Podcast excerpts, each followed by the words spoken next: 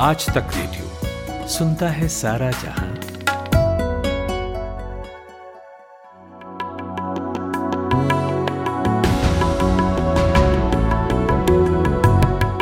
Hello, नमस्ते। आज तक रेडियो है ये, और बढ़िया धूप खिली हुई है इस वक्त। पोहे खा करके अपन बैठे हुए हैं। मतलब मैं बैठा हूँ। और मेरे साथ दो और लोग हैं, और आज कुछ अलग तरह की बात करने के लिए बैठे हैं। नया शो है ये। जिसका नाम है तीन ताल। तो तीन ताल से ये अंदाज़ा न लगाएँ कि म्यूज़िक पे बात करने वाले हैं। तीन ताल में हम राष्ट्रीय महत्व के विषयों पर थोड़ी बकैती छानते हुए बात करेंगे, थोड़ा रस लेते हुए। तो तीन ताल नाम इसलिए है क्योंकि इस पॉडकास्ट में तीन लोग हैं और तीनों की अपनी ताल है। तो पहला तो मैं ही हूँ, मेरा नाम कुलदीप मिश्र है। आज तक रेडियो में मैं काम करता हूँ और right arm over the wicket, भट्टा मीडियम बॉलिंग डालता हूँ, यही मेरी पहचान है। लेकिन तीन ताल की जो बाकी दोनों ताले हैं वो ताले ताले नहीं बाकी दोनों ताल जो है वो हमेशा इस तबले। हाँ वो हमेशा इस पॉडकास्ट में स्थायी सदस्य हैं इसके उनसे आपको मिलवाता हूँ। पहली ताल मेरे जैसे घुंघराले बालों वाले और जिनके बारे में मैं ये कहता हूँ कि वो सितार से लेकर अचार तक के माहिर हैं। किसी भी टॉपिक पर घंटों बोल सकते हैं। पाणिनी आनंद। जय हो। जय हो जय हो जय हो। तो आ, मतलब आपका नाम इतना सुंदर है पाणिनी आनंद मतलब मेरा कभी भी मन नहीं होता कि मैं इसको सिर्फ़ एक बार बोल दूँ मतलब एक बार बोलने से मन नहीं भरता तो लगता है कि एक दो बार और बोल दें पाणिनी आनंद। तीसरी ताल जो है जो भारी ताल है क्योंकि आवाज़ भी भारी है उनकी उनका नाम है कमलेश किशोर सिंह और हेलो हेलो हेलो अभी ताज़ा ताज़ा ट्रेडमिल से उतर कर आए हैं ट्विटर के फिलबदी शायर हिंदी में आशु कवि। और मैं किसी भी टॉपिक पे बोलने में घंटों लेता हूँ। और सही मायनों में कोई ट्विटराइट हम में से कोई है तो वो कमलेश ही है। जय हो आपका भी स्वागत। तो आगे बहुत स्वागत बहुत स्वागत।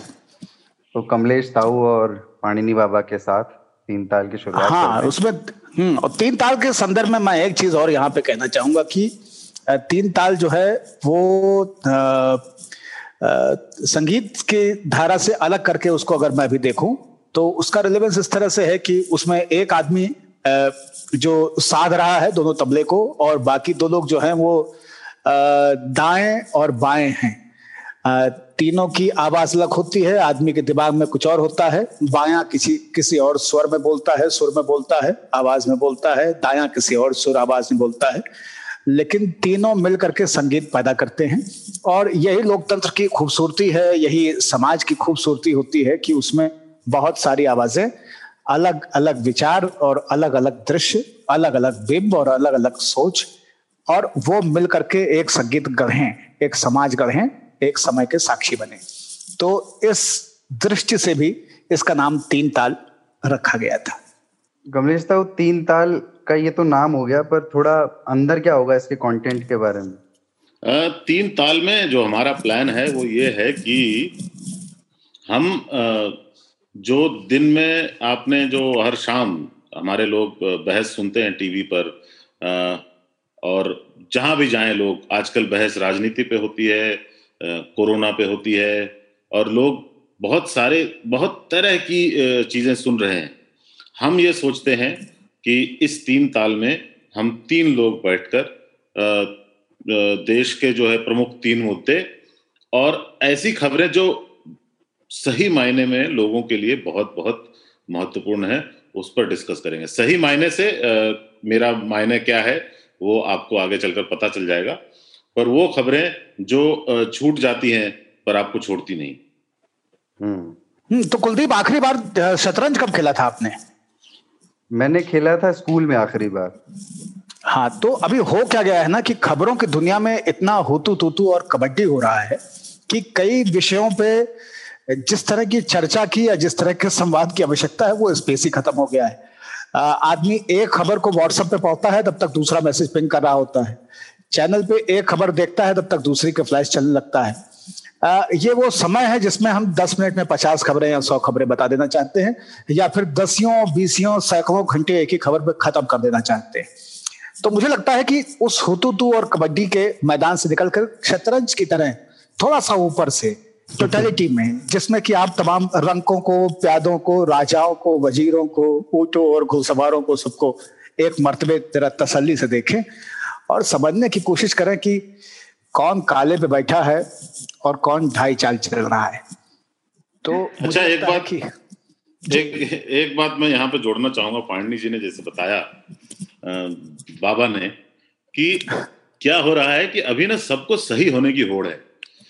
हर आदमी राजनीतिक रूप से सही बात करना चाहता है पॉलिटिकली करेक्ट होना चाहता है कि सबके अपने अपने युद्ध हैं और अब उसमें सारे के सारे लोग ये मानते हैं कि वो धर्म की तरफ़ से लड़ रहे हैं। धर्म योद्धा हैं। तो हर आदमी सही होने की रफ्तार में है। दुनिया ऐसे सही होने के मुकाबले से दूर होती है।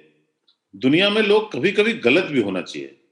कभी कभी कुछ ऐसा बोलना चाहिए जो सच में सही हो, राजनीतिक रूप से सही हो या ना हो। तो हम कोशिश ये करेंगे कि इस चर्चा में कम से कम हम ऐसी बातों में झूठ ना बोलें। झूठ का मतलब है कि राजनीतिक रूप से सही होने के लिए कुछ ऐसा ना बोलें जो सही लगता हो पर होता नहीं हो। हम हम्म। इसमें यह चाहेंगे कि हम खरी खरी बोलें सच सच बोलें किसी को चुभ जाए तो चुभ जाए किसी को अच्छा लगे तो अच्छा लगे। ठीक बात है मतलब अपना बायस भी नहीं पाएँगे इसमें। और नहीं हम तो मैं तो मैं तो गलती करने आया हूँ। मैंने एक बार देख चढ़ाया था और मैं अवधि यखनी पुलाव बनाने की कोशिश कर रहा था। और उसके बाद में मुझे लगा कि यार मुझे मसालों के ताल्लुक से कुछ ये चीज़ें भी करनी चाहिए। और उसके बाद में मैंने एक बिरयानी ईजाद की जो कि हैदराबाद और अवध का मैरिज है। और ये दोनों एकदम मुख्तलिफ़ बिरयानियाँ हैं, दोनों एकदम अलग किस्म की कजीन हैं। दोनों के तासीर और तस्वुर जो है नहायत ही एक दूसरे को कंट्राडिक्ट करते हैं, एक दूसरे से बड़ा क्लैश करते हैं। शाक्य और वैष्णव को एक साथ बैठा देने जैसा है। लेकिन फिर भी वो बिरयानी इतनी सुपर हिट हो गई कि वो वो, मैं वही बिरयानी ज़्यादा बना रहा होता हूँ तो मैं तो यहाँ पे गलती करने आया बाबा के साथ चर्चा करने में एक बहुत बड़ी समस्या होती है, मुँह में पानी आता रहता है। ये ये बातें तो मीठी करते ही हैं। बहुत सारे कुजीन जो है वो पेश कर देंगे। जब तक ये चर्चा खत्म होगी, बहुत सारे लोगों को भूख लग जाएगी। और ये बिरयानी बताइए नई बिरयानी की खोज आपने कर डाली यहाँ पे? मैं तो फ़ूड पे चर्चा करना ही चाहता हूँ उनके साथ मान नहीं रहे बहुत दिनों से। और बिरयानी की चर्चा कर दी मैंने एक फ़ोटो भेजी थी रोशोगुल्ला बिरयानी की। देखी आपने? लाहौल वाला खुद। एक विचित्र प्रयोग है वो कि किसी ने वो रोशोगुल्ला का जो रोशोगुल्ला है वो सूखा हुआ मतलब मैं इसलिए बोल रहा हूँ कि वो जो वो कुजीन को जिसने भी बनाया है, वो उनको, उसको इंट्रोड्यूस कराने का जो अंदाज आप बंगाली था। रसगुल्ला बिरयानी एक उतनी ही सार्थक चीज़ है, जितनी सार्थक एक गूगल पे ईमेल आईडी रखने वाले और इंस्टा फेसबुक ट्विटर पे अपना अकाउंट रखने वाले स्मार्टफ़ोन धारक व्यक्ति के मन में धारणा होती है कि वो उसकी प्राइवेसी सुरक्षित है। तो उतना ही बड़ा छलावा है ये, रसगुल्ला बिरयानी। एक देखना बात आप लोग बिरयानी इस देश में बहस का बहुत बड़ा मुद्दा बन गई। हम्म। ये ना जब पता नहीं किसी ने खबर कर दी थी कि कसाब को बिरयानी खिलाया पहली बार हाँ वहीं से। हाँ और उसके बाद से हाँ उज्जवल निकम ने। वो बोलने बोलने में बोल गए बिरयानी खिलाई जाती है। बात अप्रेंटली झूठी थी वो। आदमी को कुछ भी खिलाया जा सकता है। पर बिरयानी से क्या हुआ? धीरे धीरे देश में जब बट, वो बंटवारा शुरू हुआ एक मानसिक तौर पे तो लोग ये मानने लगे कि बिरयानी मुसलमान हो गई। हम्म। और फिर बिरयानी जो है वो तानों में उसका प्रयोग होने लगा कि भाई साहब बहुत बिरयानी खिला रहे हो लोगों को आप। और फिर बिरयानी कहाँ से आई मुगलों ने लाई या हमने बनाई या ईरान से आई या तुर्की से आई? ऐसी बहस बिरयानी पे इतनी गंदी बहस ट्विटर पे चलती है बिरयानी बोल दो विवाद खड़ा हो जाता है। लेकिन जो इस बार जो बिरयानी पे बंटवारा है वो जो जो बाबा ने अभी बताया वो बिरयानी पे बंटवारा सिर्फ़ इस बात पे क्या रसगुल्ले में बिरयानी रसगुल्ले की बिरयानी बननी चाहिए? अच्छा ये बिरयानी में रसगुल्ला क्या है? ये मैं समझा नहीं। बिरयानी के अंदर रसगुल्ला डाल दिया या जो क्या क्या है ये बिरयानी? सर ये वैसा ही प्रयोग हो सकता है इसको अगर आप देखें कमलेश जी की आ, अगर लोग वेज बिरयानी बना सकते हैं तो रसगुल्ले की बना सकते हैं क्योंकि पनीर डालते हैं वेज बिरयानी में या तमाम मुख्तलिफ़ लोग जो है कटहल डालते हैं। ये कायस्तों को खुश करने के लिए अवध में डेवलप की गई ये रेसिपी जहाँ पे मुर्गे को दरअसल मुर्गे की भी कोई बिरयानी नहीं होती। वो भी मिथ्या ही है, लेकिन जो मोटा मोटा प्रयोग हो, यही हुआ कि तो अगर आप पनीर डाल सकते हैं बिरयानी में और कटहल डाल सकते हैं तो आप छेना भी डाल सकते हैं। तो रसगुल्ला बिरयानी उस तरह का कोई प्रयोग हो सकता है, लेकिन आप जो बात कर रहे थे उसको मैं इस तरह से देखता हूँ कि ये जो, ये केवल ऐसा नहीं है कि चौके में इस तरह की भ्रष्टताएँ हो रही हैं और धृष्टताएँ हो रही हैं। आप अगर देखें तो जिस दौर में, इस देश में बिरयानी के ऊपर इतनी बहस हुई और बिरयानी की चर्चा कभी इतनी नहीं होती थी। मुझे अपने बचपन का याद है कि 80 के दशक में और 90 के दशक में जिन चीज़ों पे सबसे ज़्यादा चर्चा होती थी वो मटर पुलाव और मटर पनीर इस तरह की चीज़ों पे, क्योंकि वो नए नए आइटम इंट्रोड्यूस हुए थे उत्तर भारतीय शादियों और दावतों के खाने में। और उसको बहुत बूस्ट दिया था डायमंड कॉमिक्स में शाहजहा चौधरी की जो मेहरारू थी जो उनकी श्रीमती जी थी वो साबुक लिए अक्सर ये चीज़ें बनाती रहती थी। तो वहाँ से वो बच्चे की जबान जबान पे वो चीज़ चलने लग गई कि भाई हमको मटर पुलाव खाना है और मटर पनीर खाना है। तो ये सारी नई चीज़ें थी। अभी जो बिरयानी हुई है और आप तो ग्रेटर नोएडा में रहते हैं मेरा ननिहाल दादरी है और हम लोग पश्चिमी उत्तर प्रदेश के तमाम सारे जिलों में आते जाते रहे हैं आ, कभी अगर उत्तराखंड की तरफ़ भी गए हैं तो हमने देखा होगा कि ये केवल चौके में ये भ्रष्टाचार नहीं है बिरयानी के नाम पे। आप देखें एक बड़ी चेन मतलब यहाँ से ग्रेटर नोएडा तक अगर मैं जाऊँ तो मुझे कम से कम पचास ठेलों पे वेज बिरयानी बिकती हुई दिखे। हाँ ये ठेले पे बिकते हैं। तो ये जो ये जो संक्रमण हुआ है ना ये जो कोढ़ के साथ में खाज हो गया है कि बिरयानी को ना केवल आपने एक वर्ग विशेष का खाना बना दिया और उसके प्रति अपनी एक नफरत डेवलप की अपनी एक सोच डेवलप की अपना एक संकोच डेवलप किया। भाषा विज्ञान में दो शब्द होते हैं, अर्थ संकोच और अर्थ विस्तार। अर्थ संकोच की परिभाषा ही यही है कि अगर मैं कहूँ दशानंद तो किसी के भी दस सर हो होगा, लेकिन दशानंद का मतलब हो गया कि रावण की बात हो रही है। अगर मैं कहूँ बलात्कार तो बलात् किया गया, कोई भी कृत्य बलात्कार है, लेकिन बलात्कार का मतलब है कि किसी का सेक्सुअल अब्यूज हुआ है, किसी के साथ में। तो उसी तरह से बिरयानी का पहले तो अर्थ संकोच कर दिया कि मुसलमान बनाएगा ये एक तामसिक चीज़ है, इसे देशद्रोही खाते हैं, इसको खाने वाले लोग जो हैं, वो देश के प्रति, समाज के प्रति, हिंदुत्व के प्रति सुविचार नहीं रखते हैं। और अब उसके पैरेलल कि हम भी बिरयानी बना के दिखाते हैं, एक अजीब किस्म की चीज़ बनी है, जिसे आप ये कह सकते हैं कि थाली में तीन चार तरह की सब्जियों को, पनीर को, छोले को ड्यूट्रीला को और चावल को सबको मिला करके घोल लीजिए और उसमें एक पाव तेल डाल लीजिए तो वो जो बन जाएगा वही बिक रहा है। तो ये हो गया है। तो मुझे ये, ये लगता है मुझे ये लगता है कि इसलिए शायद बहुत लोकप्रिय हो गया है कि उसमें ना कोई झंझट नहीं है खाने में। क्योंकि आपने अगर सड़क पे कुछ बेचना है तो एक प्लेट में आप दाल अलग से रखोगे सब्ज़ियाँ अलग से रखोगे या कैसे रखोगे चावल तो वो लगता है सब कुछ मिला जुला है। चलो वो एक साथ ही एक प्लेट पे दे दिया लोग उसको खा लेते चटनी प्याज डाल के। और उसके चलते भी लोकप्रिय हो गया है वो।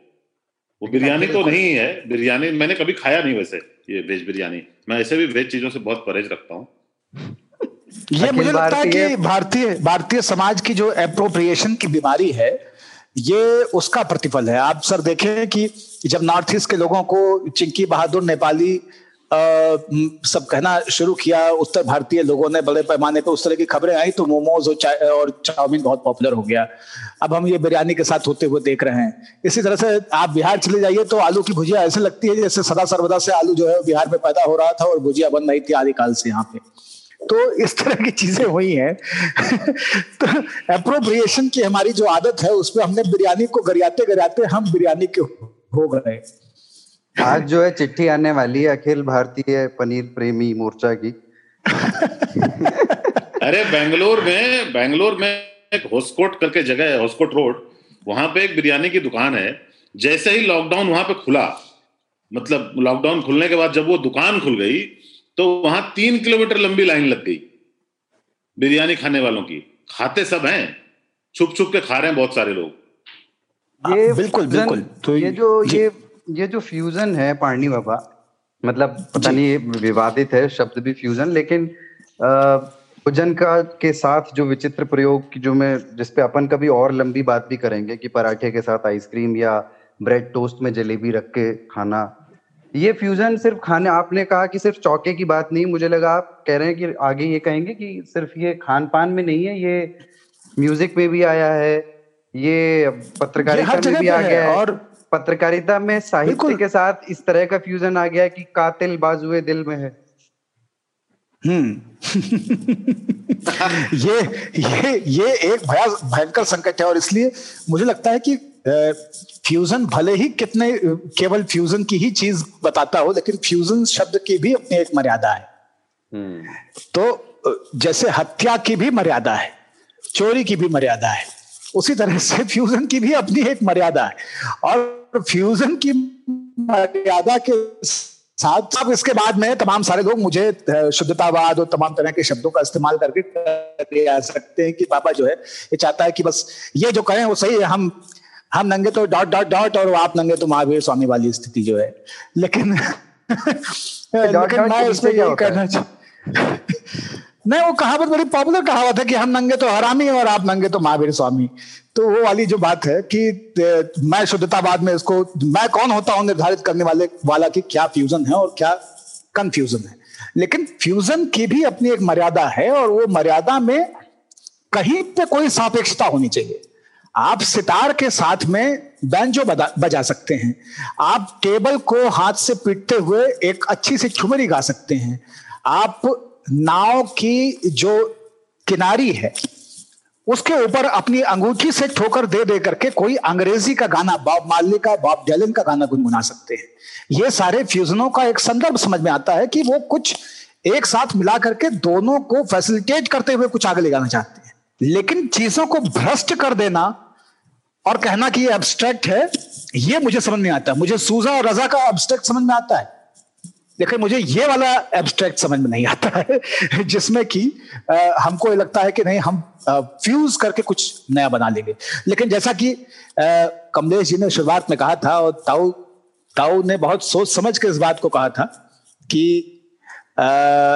गलतियाँ करने और गलत होने के लिए हमें कोई शर्म नहीं है। तो हम इसके ऊपर बिल्कुल किसी दिन बात करेंगे।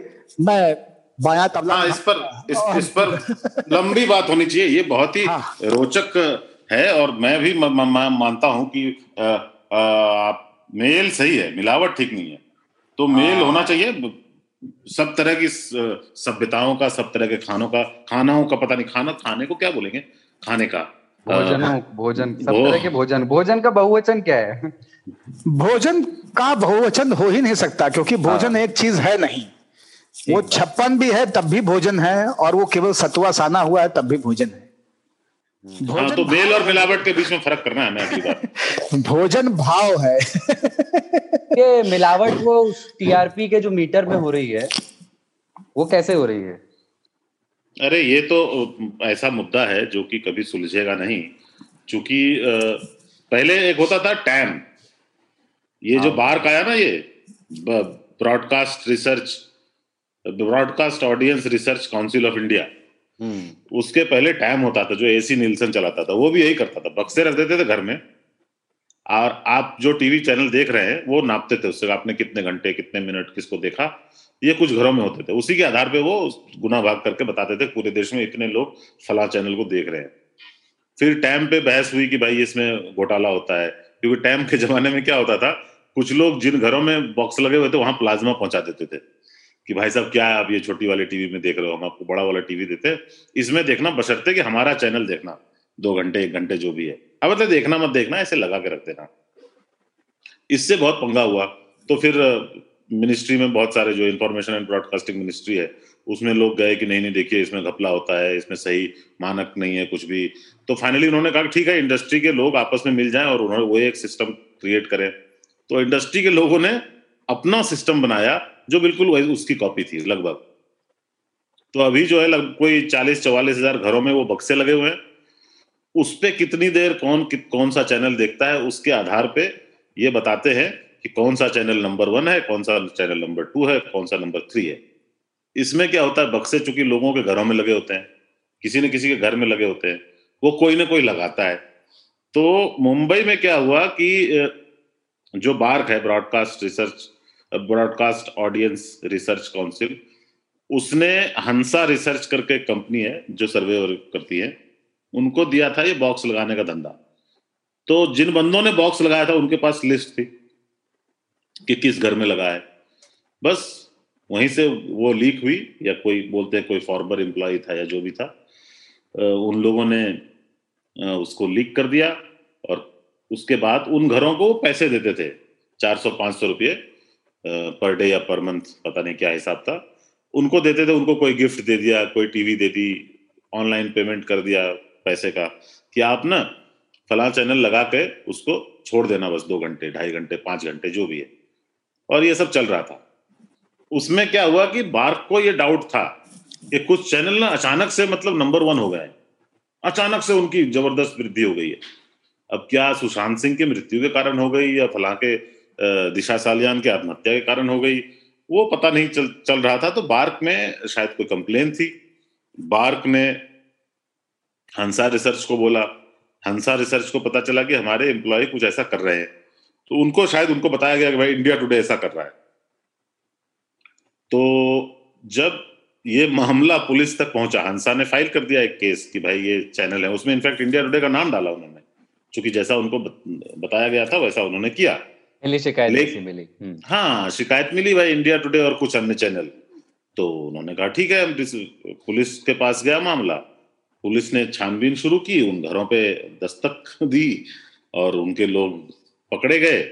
पकड़े गए तो उन्होंने बताया कि रिपब्लिक टीवी है और वहाँ से हमें पैसे मिलते हैं और हम उनका चैनल देखते हैं। बस मुंबई पुलिस ने ताबड़तोड़ जो है एक्शन लेना शुरू कर दिया है। तीन चैनल हैं रिपब्लिक फक्त मराठी, एक मराठी चैनल है, एक बॉक्स सिनेमा है, वो भी शायद मराठी का सिनेमा चैनल है मूवी चैनल है। इन लोगों के खिलाफ उन्होंने केस दर्ज कर लिया फक्त मराठी और और जो दूसरे हैं बॉक्स सिनेमा उनके ओनर्स को भी गिरफ़्तार कर लिया। अब चूँकि रिपब्लिक एक न्यूज़ चैनल है दोनों में, तीनों में से एक ही न्यूज़ चैनल है। न्यूज़ चैनल है तो पत्रकारों को तुरंत अरेस्ट करना या कोई बात करना थोड़ा सा ज़्यादा हो जाएगा। व्यक्ति की स्वतंत्रता भी है फ्रीडम ऑफ़ प्रेस बहुत मज़बूत है अपने देश में। तो ऐसी हालत में अभी चल रही है उहापोह की स्थिति है कि क्या मतलब वहाँ के लोगों को बुलाया जाए। तो उनके सीएफओ को कल बुलाया उन्होंने सुप्रीम कोर्ट में केस कर दिया कि हम नहीं जाएँगे। और चूँकि एफआईआर में किसी और का नाम है हमको क्यों बता रहे पर इन्वेस्टिगेशन तो उन्हीं की तरफ़ इशारा कर रहा है। तो अभी शायद उनको सीईओ को भी बुलाया गया है जो कंपनी के सीईओ हैं। कंपनी के जो प्रमोटर है वो है अर्नब गोस्वामी। वो ओ माय गॉड ऐश्वर्या। हाँ हाँ। तो वो, उनका अपना अंदाज है हर चीज़ करने का। तो वो आजकल बहुत उखड़े हुए हैं। अब मामला खुल चुका है, अब क्या करे? तो उखड़े हुए हैं वो तरह तरह के आरोप जो है वो इंडिया टुडे पे लगा रहे चूँकि नाम एफ़ आई आर में, इंडिया टुडे का था मतलब आपको किसी रामाधीर पर शक था और आपने मुकदमा कर दिया, लेकिन पता चला कि रामाश्रय ने कांड किया है। तो रामाश्रय का कहना है कि मेरा नाम तो नहीं था। पर का डेफिनेट कोई और था। लोग, लोग लिख रहे हैं उसमें ट्विटर पे वो आप समझ जाएँगे मतलब मैं कोई टोन कॉपी नहीं कर रहा हूँ सिर्फ़ शब्द हैं। लिख रहे हैं कि कहाँ हो श्रीमान? कहाँ छुपे हो? किस देश में जाके छुपे हो? पाँच सौ रुपए अच्छा एक चीज़ है कि जो पाँच सौ रुपए देकर के अपना ठीक है देखिए लॉकडाउन में कोरोना के दौर में लोगों की आमदनियाँ घटी हैं जीडीपी का हाल बुरा है महँगाई तो बढ़ी रही है। अनुमान आ गए हैं सारे विश्व बैंक से लेके सबके कि भैया अभी तो माइनस में रहने वाला है पूरे साल भर। ऐसे में कोई एक व्यक्ति अपने स्तर से एक पत्रकार समाज सेवा करते हुए कुछ घरों में रोज़गार मुहैया करा रहा है तो क्या बुरा है? हाँ।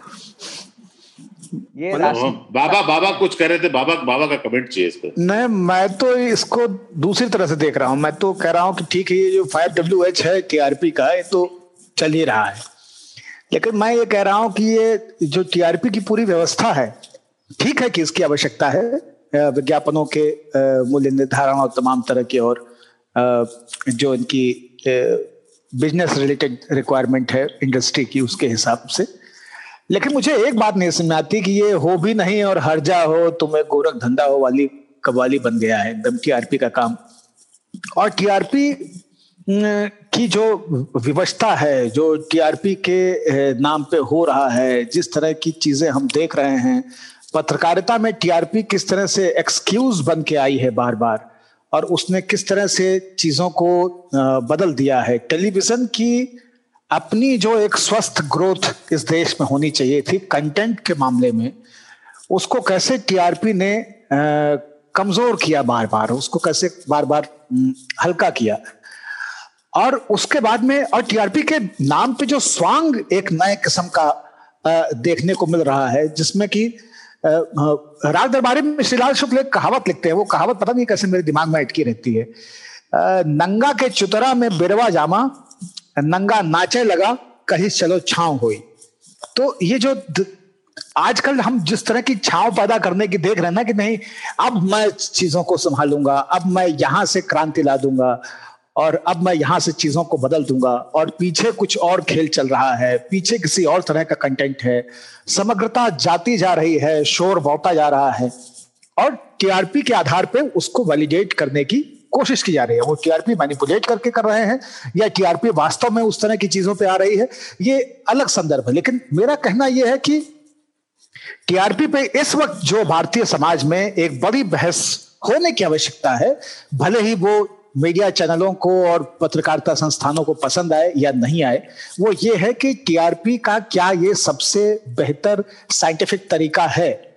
अगर जो डिस्ट्रीब्यूशन के सिस्टम हैं, जो सेट टॉप बॉक्सेस प्रोवाइड करने वाली कंपनियाँ हैं, जो यूटीटी प्लेटफॉर्म हैं, वो हर इंडिविजुअल की मॉनिटरिंग करके और डेटा के बेसिस पे बता सकते हैं कि हिंदुस्तान में 90 97 परसेंट लोग इस इस वाले नए शो को पसंद कर रहे हैं, या ये वाली चीज़ ज़्यादा देखी जा रही है तो टीआरपी के लिए भी हम क्यों नहीं एक अधिक वैज्ञानिक सिस्टम की तरफ़ मूव करें? उसकी जो, उसका डेटा इतना बड़ा क्यों ना कर दिया जाए कि उसको पाँच लोग, दस लोग मैनिपुलेट करके ना कर सकें? मुझे एक मित्र जो कि फ़िल्म इंडस्ट्री से ताल्लुक रखते हैं टेलीविज़न इंडस्ट्री से, वो समझा रहे थे कि अगर पचास घरों में अंग्रेज़ी के चैनलों के बारे में बात कर रहे थे, वो कह रहे थे कि अगर पचास साठ घरों में, सौ घरों में अगर एक ही चैनल का प्रभाव एक हफ़्ते तक बना दिया जाए तो उसकी टीआरपी बदल सकती है। तो अगर ये बात सत्य है, अगर अगर ये इस तरह से चीज़ें हो सकती हैं तो इसके ऊपर आज समाज को बैठ के बात करनी चाहिए कि टीआरपी के दायरे को और खोला जाए टीआरपी के मॉनिटरिंग को या इस तरह की मॉनिटरिंग के दायरे को और खोला जाए, और अधिक वैज्ञानिक पद्धति को अपनाया जाए, और हो सकता है कि उसमें कई सारे शोज़ जिनको कि हम अपने चैनल पे या दूसरे चैनलों पे कमज़ोर समझते हैं वो बेहतर समझ में आने लग जाए। हो सकता है कि कई सारे शोज़ जो हमको लगता है कि या चैनल बहुत अच्छे जो लग रहे होंगे हो सकता है कि उनके बारे में दूसरे तरह की राय बने। तो मुझे लगता है कि समाज को इस पर चर्चा करने की आवश्यकता है। इसमें एक बात मैं जोड़ना चाहूँगा। देखो भाई मतलब यार मैंने जब मैं टीवी बहुत देखता था पहले बहुत ज़्यादा। तो मुझे घर में बड़ी डांट पड़ती थी कितना देखते हो? मुझे तो बहुत बात में पता चला देखने के पैसे मिलते हैं। मैं तो भाई दिन भर बैठ के देखना चाहूँ। और क्या करना है? बस डिस्कवरी चैनल पे जो है देख, देखूँगा शेर और गीदड़ की कहानी। पर हाँ उससे मज़ाक के मज़ाक से दूर। अभी क्या है कि अभी दुनिया उतनी पीछे रही नहीं है। जो मापने का तरीका है ना पूरा गड़बड़ है। वो किसी के घर में कोई बक्सा लगाने की आवश्यकता नहीं है।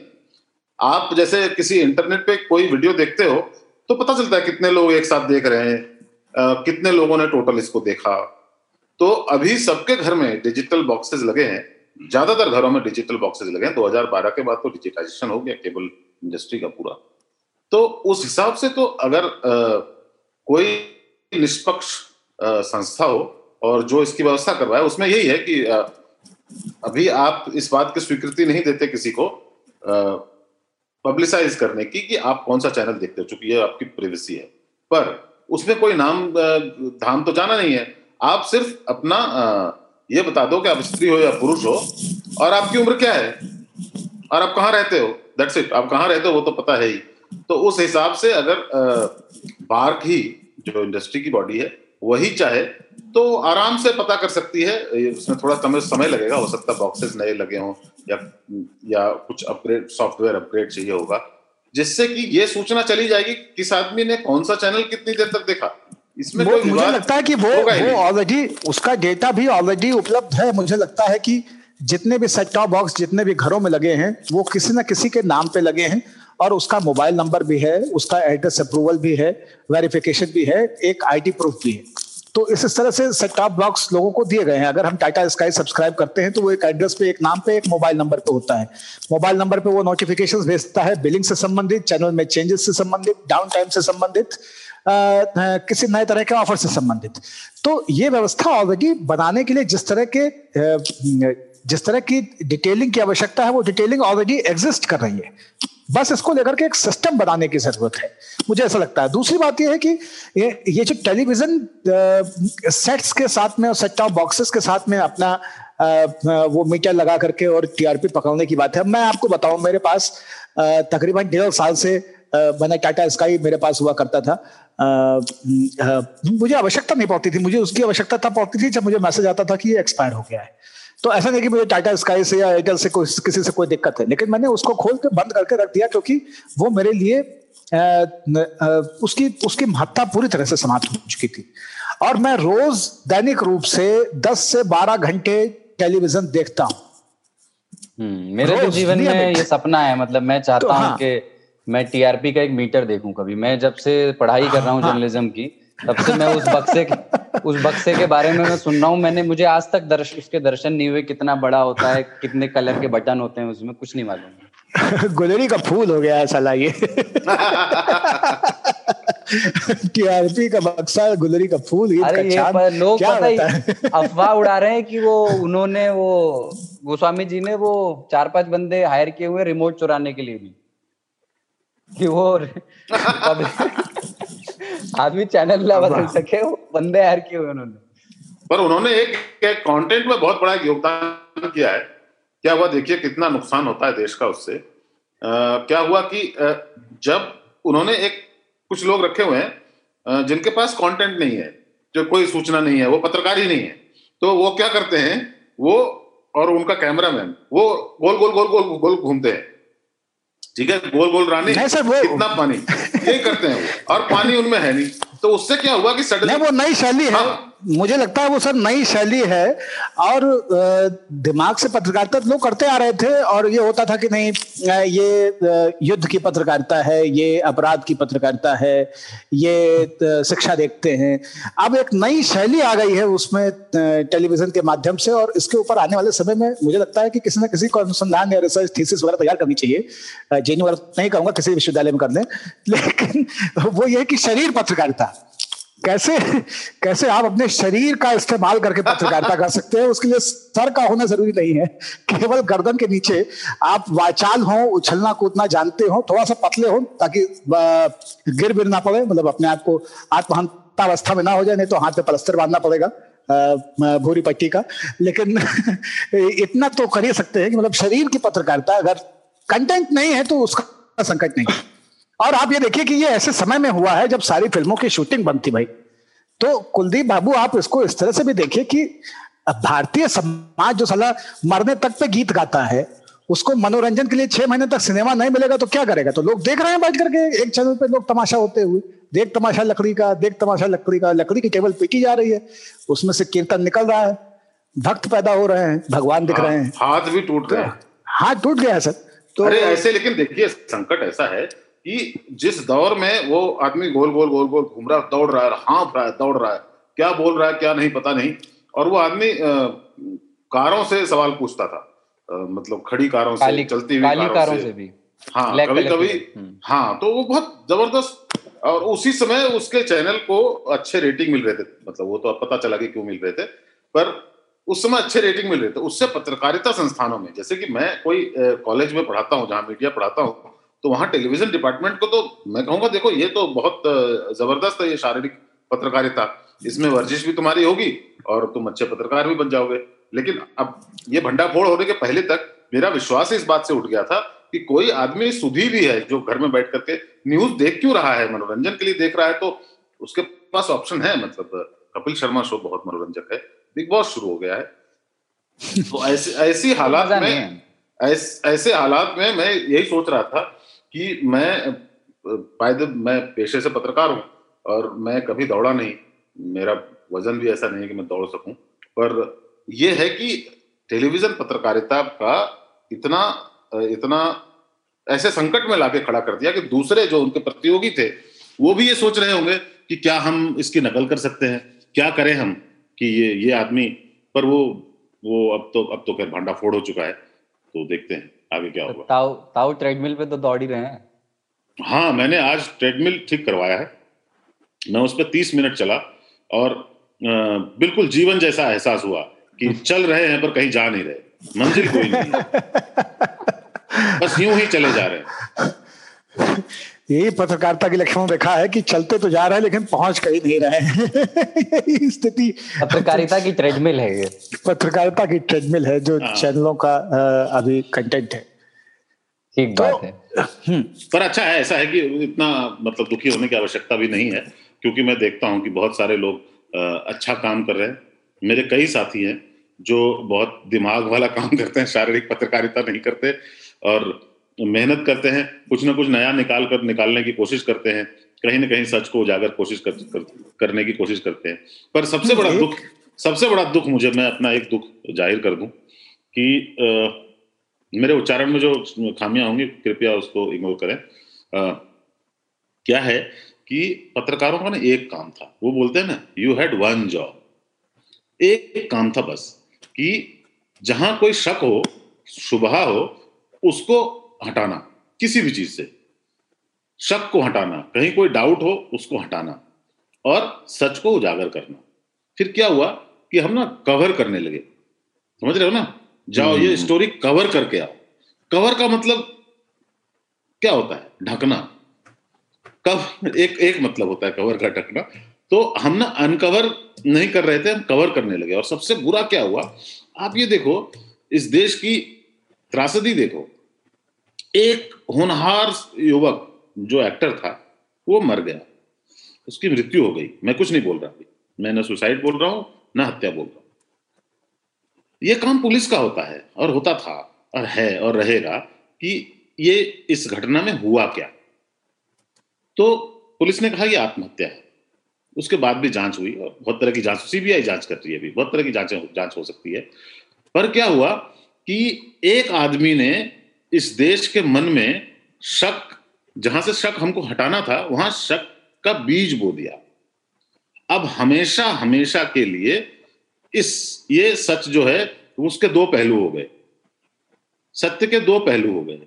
अब आज से 20 साल बाद 30 साल बाद भी ये एक कॉन्स्पिरसी थ्योरी रहेगी, एक षड्यंत्र रहेगा। और किसी को ये पता ही नहीं चलेगा कि वहाँ हत्या हुई थी या आत्महत्या हुई थी। वही आप देखो हाथरस में। किसी के साथ दुराचार हुआ, उसके खिलाफ मुकदमा हुआ, पुलिस ने जो किया मैं उसमें नहीं जा रहा हूँ। वो तो बाकी जाँच एजेंसियों का काम है कि वो सीबीआई जाँच कर रही है, वो बताएँ क्या हुआ था, नहीं हुआ था। पर जब आप देख दूसरी थ्योरी एक यू नो एक पत्रकार के रूप में जो आप एक पूरी तरह से संस्थान है बहुत सारे, जो अगर आप ये थ्योरी एक नहीं डाल दो उसमें, सिर्फ़ डाल दो, एक बीज बो दो कि ये घटना इस घटना का एक पहलू है तो फिर वो हमेशा हमेशा के लिए वो आप ना अन्याय कर देते हो। आप जस्टिस की राह में रोड़ा बन जाते हो। और हम ना अभी कुछ ऐस, कुछ ऐसी पत्रकारिता हो रही है कि हम अब न्याय को इतना धुंधला कर देंगे कि न्याय होने पर भी अन्याय लगेगा और अन्याय होगा तो भी हमें उसमें न्याय की छवि दिखेगी। ये एक बहुत बहुत बहुत बुरा काम हमसे हो गया है और हम ही सबको ठीक करना है। मैं पत्रकार हूँ इसलिए मैं अपने साथी पत्रकारों के को संबोधित करते हुए कह रहा हूँ कि ये हम ही को ठीक करना पड़ेगा कि हम न्याय की राह में रोड़ा न बने। कब लोगों का ऐसे तो विश्वास उठ जाएगा फिर। कुछ भी निकलेगा उसके खिलाफ एक थ्योरी होगी और ऐसे में हम कहाँ कहाँ जा रहे हैं पता नहीं। मैं खैर मैं सीरियस हो गया थोड़ा क्षमा माँगता हूँ। नहीं नहीं नहीं ये सारी बातें मैं इसमें मैं कुलदीप इसमें एक बात जोड़ना चाह रहा हूँ तो मैं भी एक छोटी सी गंभीर बात हाँ बाबा। तो इसमें मुझे जो लगता है ना कि केवल यही नहीं है कि चीज़ों को लेके दृष्टि कैसे बदली है। जो जो दौर है और जो सापेक्षता में जैसे इसको देखना चाहिए पैरेलल रख के चीज़ों के, उस तरह से अगर मैं देखूँ तो मैं ये देखता हूँ और मैं सोचता हूँ बारह अक्सर ये दिन में ख्याल आता है मुझे कि हम इंसान के वजूद के पिछले सौ सालों में सबसे कठिन साल से गुजर रहे हैं। इसमें तो कोई संदेह नहीं है ना? कि सबसे कठिन साल है। इस लिहाज से कठिन है कि हमें पता नहीं है कि ये किस स्तर तक जाकर के ये महामारी लोगों को डैमेज कर रही है, नुकसान पहुँचा रही है। और ऐसे पूरे समय में जब इस देश में हज़ारों लोग पलायन से मर गए हों, लौटते हुए मर गए हों इस वायरस के संक्रमण से मर गए हों मरने की कगार तक पहुँच गए हों, ये देश पगलाया जा रहा हो अवसाद में अर्थव्यवस्था की चूल्हे हिली हुई हैं और कितनी सारी चीज़ें एक अतिशाली अति शक्तिशाली व्यवस्था के हाथ में होने की वजह से उनकी ट्रांसपेरेंसी उनकी अकाउंटेबिलिटी इंश्योर नहीं हो पा रही है और उसका सीधा असर जो है वो पब्लिक हेल्थ पे और पब्लिक यूटिलिटीज पे पड़ रहा है।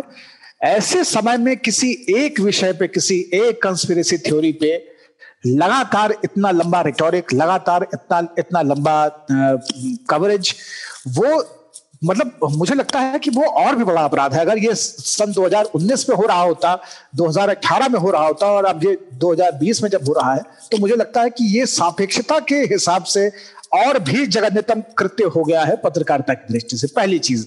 और दूसरी ये कि जो कमलेश जी कह रहे हैं, उसी में मैं जोड़ना चाहूँगा कि जब संस्थानों को आप डिक्टेट करने लग जाएँगे कंट्रोल करने की कोशिश करें, संस्थानों को एक्सपोज करना आपका काम था। संस्थानों को, एजेंसियों को उनका काम याद दिलाना आपकी ज़िम्मेदारी थी। संस्थान जहाँ पे बेईमानी करें, चोरी करें, उसको अनकवर करना आपकी ज़िम्मेदारी थी। लेकिन संस्थानों को मैनिपुलेट करना पब्लिक सेंटिमेंट के आधार पे पब्लिक सेंटिमेंट को मैन्युफैक्चर करना, ये सारी चीज़ें जो है, ये बहुत ही डैमेजिंग है लॉन्ग टर्म में। और इस तरह की प्रवृत्ति किसी की नहीं हो सकती। ये भस्मासुर प्रवृत्ति है।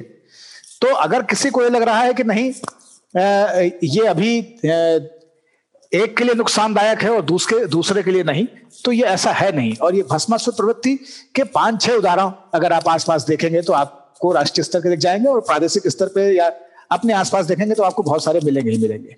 तो ये जो दो बड़े डैमेजेस हुए हैं कि सबसे कठिन समय में हम सबसे जो शायद मामूली चीज़ें थी, उनमें हम इतना उलझ गए हैं। सुशांत का मरना कष्टप्रद है एक परिवार के लिए, लेकिन बहुत सारे लोगों का मरना बहुत सारे परिवारों के लिए कष्टप्रद है।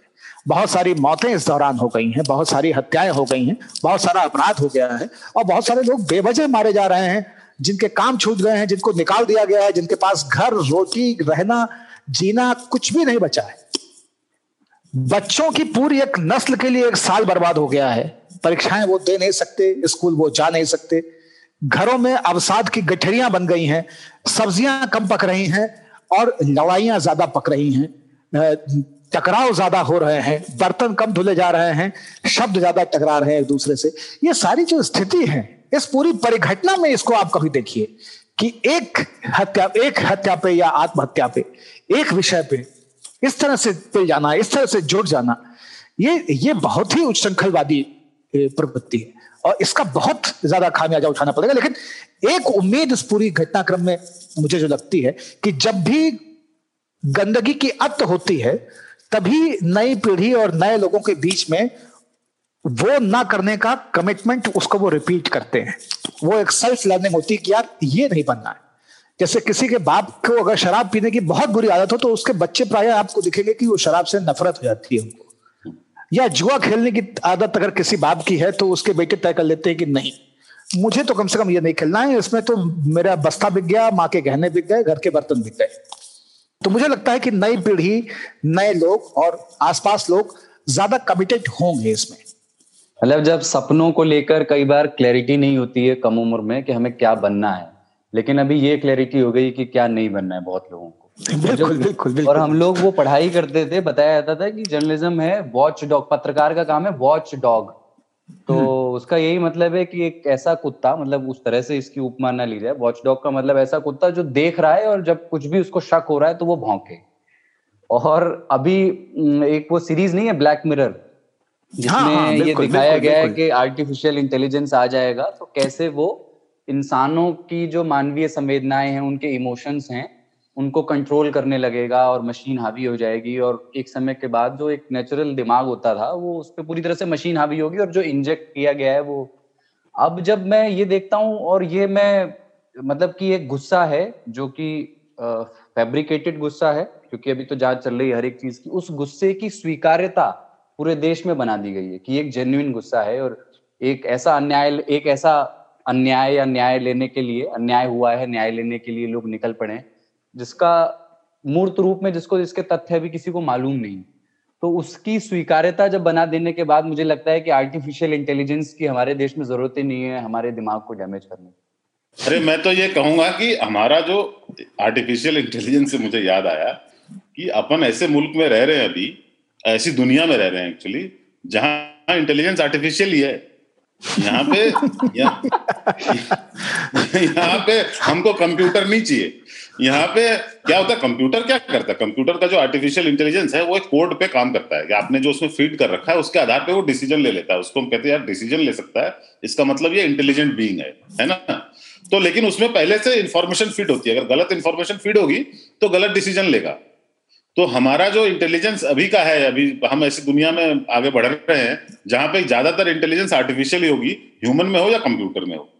और मैं एक उस इस बात से इसको समेटना चाहूँगा इस इस टॉपिक को कि ये हम ऐसे महाभारत में हैं जहाँ संजय खुद युद्ध लड़ रहा है। हाँ नहीं मुझे मुझे तो संकट मुझे तो संकट कमलेश जी इसमें यह नज़र आता है कि जो आप बात कर रहे हैं ना कंप्यूटर वाली कि वो जो ज़ीरो वन ज़ीरो वन वाली पूरी कोडिंग है और जिसमें प्रोग्रामिंग कर दी गई है कि भाई दो और दो का जो जो है वो चार है। मुझे ये लगता है कि दो और दो का जो जो चार वाली एक प्रोग्रामिंग है उस प्रोग्रामिंग को ही अगर आप करप्ट कर दे इस जनरेशन में जो आप डेटा डाल रहे हैं जिस तरह का इतिहास बोध बोध आप डाल रहे हैं जिस तरह के नए नई नैतिकताएँ आप तैयार करके उसको दे रहे हैं जिस तरह से आप उसको धर्म और समाज समझा रहे हैं जिस तरह से आप उसको पत्रकारिता और सामाजिक सरोकार समझा रहे हैं जिस तरह का प्रोग्रामिंग आप कर रहे हैं, उसमें बहुत सारे बच्चों के लिए बहुत मुश्किल होगा कि वो कभी अपने इतिहास को, अपनी चीज़ों को एक टोटलिटी में, एक विस्तार में देख पाए। तो वो सरस्वती की जिस प्रतिमा पे मुग्ध होते रहेंगे, वो अपनी पूरी ज़िंदगी जाने नहीं पाते हैं कि सरस्वती की ये प्रतिमा गुप्त काल की है, कि उसके बाद की मिडिवल पीरियड की है, ये मथुरा स्कूल ऑफ़ आर्ट की है, कि इसको कांधार वालों ने बना दिया था, कि सारनाथ ने इसको बनाया है, कि ये पाटलिपुत्र में पाई गई है। तो ये जो भ्रम है ना ये जो कंफ्यूजन है ये डेटा मैट्रिक्स जिस तरह से करप्ट होती जा रही है हमारे अपने प्रोग्राम आर्टिफिशियल इंटेलिजेंस के लिए जो हम बना रहे हैं वो प्रोग्राम इतने दूषित है कि आगे की गवाएँ उससे प्रभावित होंगी। ये मेरी चिंता है। तो ये तीन ताल चलती रहेगी अपनी बस एक छोटा सा ब्रेक है। कमाते हैं लेकिन बचा नहीं पाते। बचाते हैं तो उससे कमा नहीं पाते। शेयर की चाल, निवेश का हाल, बाज़ार का तमाशा, इकोनॉमी की भाषा। बॉन्ड, बीमा, सोना, चांदी सबकी होती है बात। बचाते रहो नारे के साथ। हर शनिवार मैं, यानी नितिन ठाकुर, आपकी मुलाकात कराऊँगा आपके मनी मैनेजर से। तो आप कह रहे थे फ़िल्म वाली बात के न्यूज़ चैनल्स देखते हुए ऐसा लगता है कि फ़िल्म ही देख रहे हैं और वो स्पेस भर दिया लॉकडाउन में एक फ़िल्म सिनेमा में आ रही है विवेक ओबेराय वाली बहुचर्चित प्रधानमंत्री जी वाली हम्म। अगले हफ़्ते हम्म। वो सिनेमा में रिलीज़ हो रही है और लोग ये कह रहे हैं कि चूँकि लॉकडाउन है तो थिएटर में जाने से लोगों को रोकने के लिए इससे बढ़िया प्रेरित करने वाली चीज़ नहीं हो सकती मैं मैं दूसरी तरह से सोचता हूँ मैं सोचता हूँ कि ये थिएटर वालों की चाल है क्योंकि वो जानते हैं कि और कोई फ़िल्म खुलेगी तो और किसी फ़िल्म से खोला जाए अगर थिएटर तो शायद लोग उतने नहीं आए और उनको धंधा भी करना है। तो उन्होंने एक ऐसी फ़िल्म को चुना है कि बहुत सारे लोग आएँगे क्योंकि हम जो है ऐसी गाथाओं में से प्रेरणा लेते हैं और हमारे देश के लोग एक लोकप्रिय प्रधानमंत्री के ऊपर बनाई गई फ़िल्म एक संदीप सिंह के द्वारा है जो कि सुशांत सिंह के मित्र थे और बहुत विवादों में रहे। पर ये फ़िल्म के मतलब एक वो है, एक कहावत है try try till you fail तो एक बार में वो फेल कर गई थी फ़िल्म। तो वो दोबारा ये देखना चाहते हैं कि वैसे ही बुरे आसार होंगे उसके बॉक्स ऑफ़िस पर या कुछ कमाएगी और मोदी जी का नाम है तो मोदी जी के नाम से एक फ़ायदा तो लोगों को पहुँचता ही है। मोदी जी के बहुत प्रशंसक है देश में आप उनको भक्त बुलाओ या जो भी बुलाओ। पर भक्त होने में एक बात होती है कि आप फिर भक्ति में रहते हो लॉयल होते हो। और इससे उस फ़िल्म को फ़ायदा हो सकता है। ये तो 19 से पहले आने दोनों ही चीज़ें हैं दोनों ही चीज़ें हैं मुझे लगता है कि ये भी हो सकता है कि अब ये स्थिति वही है कि फ़िल्म अगर चल गई तो सिनेमा वालों की बल्ले बल्ले और फ़िल्म अगर सिनेमा घरों में नहीं चली पिट गई तो कोरोना और प्रधानमंत्री जी दोनों इसके लिए जिम्मेदार माने जाएँगे। कि प्रधानमंत्री प्रधानमंत्री जी में लोगों की रुचि नहीं है। या कोरोना से लोग अभी भी घबरा रहे हैं। कोरोना वाले में ज़्यादा ध्यान नहीं दिया जाएगा क्योंकि फिर आगे आगे कारोबार पे उसकी असर पड़ेगा। लेकिन कई जगह प्रधानमंत्री जी की शायद लोकप्रियता प्रभावित हो रही है वो एमसीडी चुनाव में भी अगर बीजेपी हार जाती तो लोग यही हम्म। कहते हैं कि प्रधानमंत्री जी की लोकप्रियता हाँ तो मज़ा हमारा और बच्चा भगवान का वो वाला मामला है। नहीं इसका ये तो हमारे देश की बहुत बड़ी समस्या है कि भैया समस्या नहीं कहे खासियत है हमारे देश की कि ये सच है कि अगर हारते हैं मतलब कहीं दुर्घटना भी हो जाती है तो मोदी जी को जिम्मेदार माना जाता है। उसका हम्म। कारण यह है कि कहीं अगर कोई दुर्घटना हो जाती है तो मोदी जी उसको उसका श्रेय भी दिया जाता है। ये है ना? जैसे बहुत सारे अपने भाई बोलते हैं कि देखो मुगलों ने इतना अत्याचार किया तो हम उनके बेटों से बदला लेंगे। अब उनके बेटे कौन है पता नहीं। बहादुर शाह ज़फ़र का कोई फैमिली कलकत्ता में है शायद। बाकी तो है नहीं। पर हम बदला लेंगे क्योंकि वो वो आदमी मुसलमान था तो हम आज के मुसलमान से बदला लेंगे। वैसे ही जो मुगल है वो कहते हैं कि ताजमहल देखो हमने बनवाया है।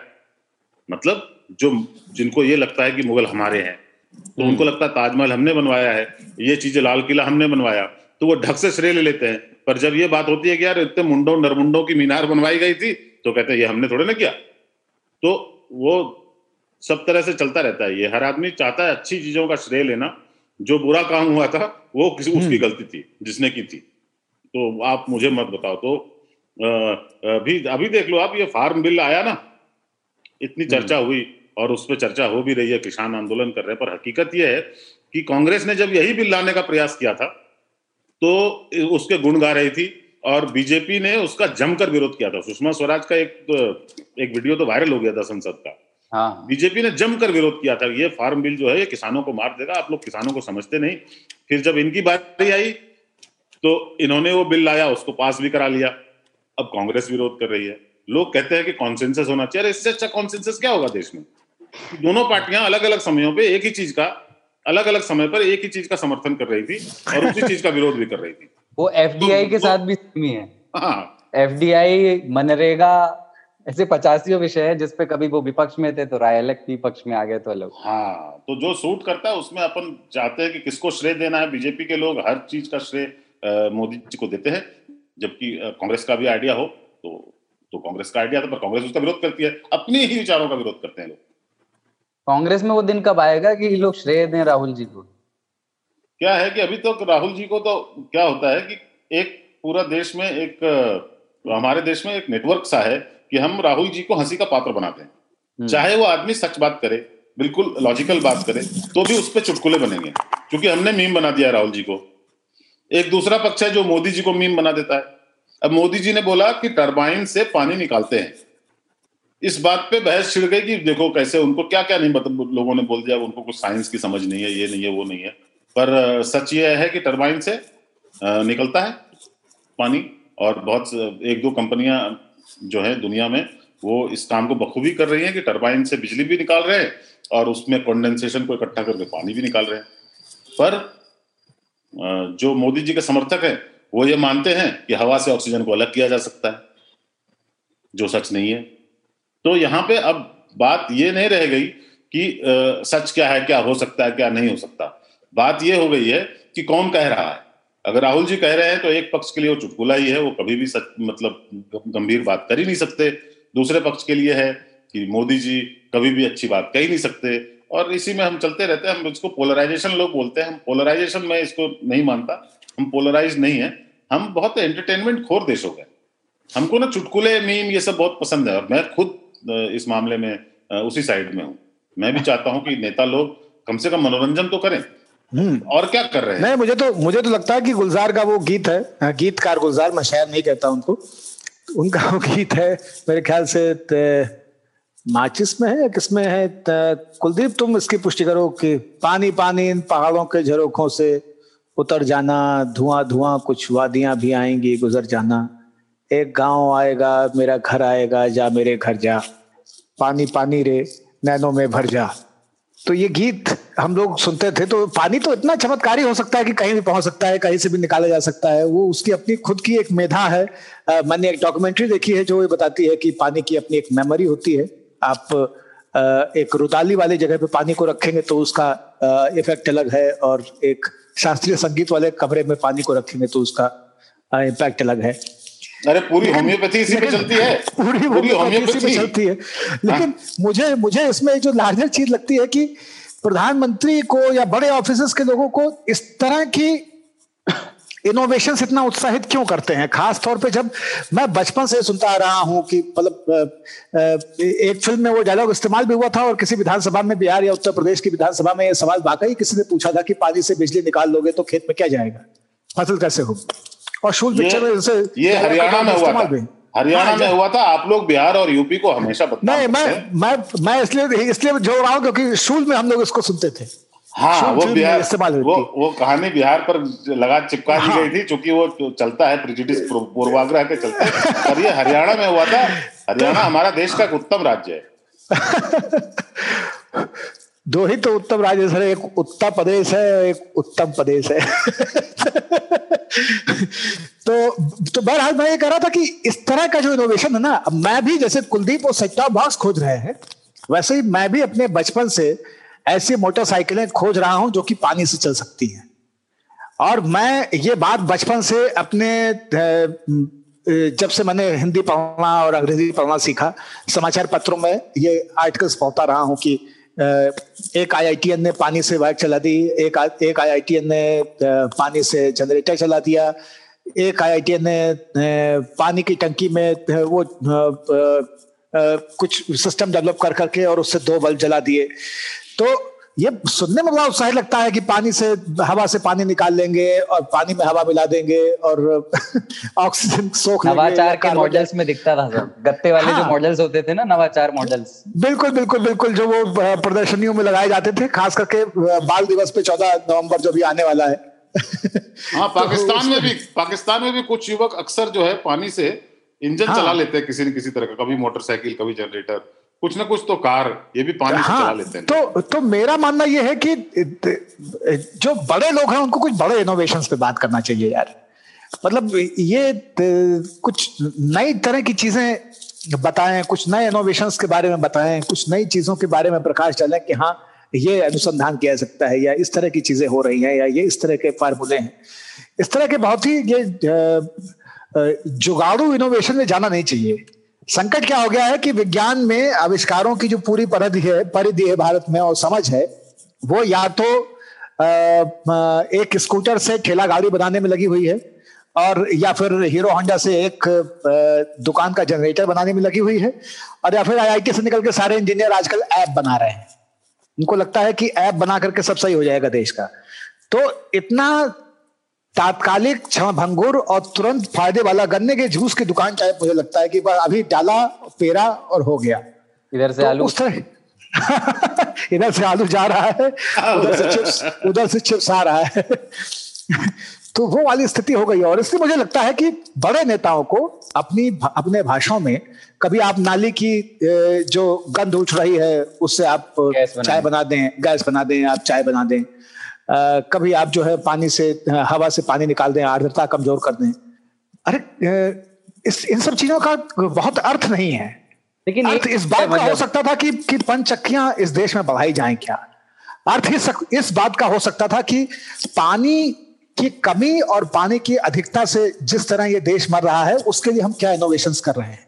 सत्तर साल की आज़ादी के बाद भी आज भी एक ही एक भी घर में ऐसा नलका नहीं लगा है जिससे आप सीधे पानी पी सकते हो उसको बगैर फ़िल्टर किए हुए। तो हाँ। ये ये इस तरह के इस तरह के इनोवेशन के बारे में सोचना चाहिए था। वो सूरज इतना चमकता है छठ में छठ में जितना सिंदूर लगता है छठ के त्योहार में उतने में तो ब्रिटिश म्यूज़ियम की सारी पेंटिंग्स बन जाएँगी। लेकिन सूर्य की पूजा करने वाले इतने बड़े देश में सौर ऊर्जा को कैसे लोकोपयोगी बनाया जाए घर घर तक पहुँचा दें और उसकी कॉस्ट कैसे गिराएँ इसके ऊपर इनोवेशन नहीं हो रहे हैं।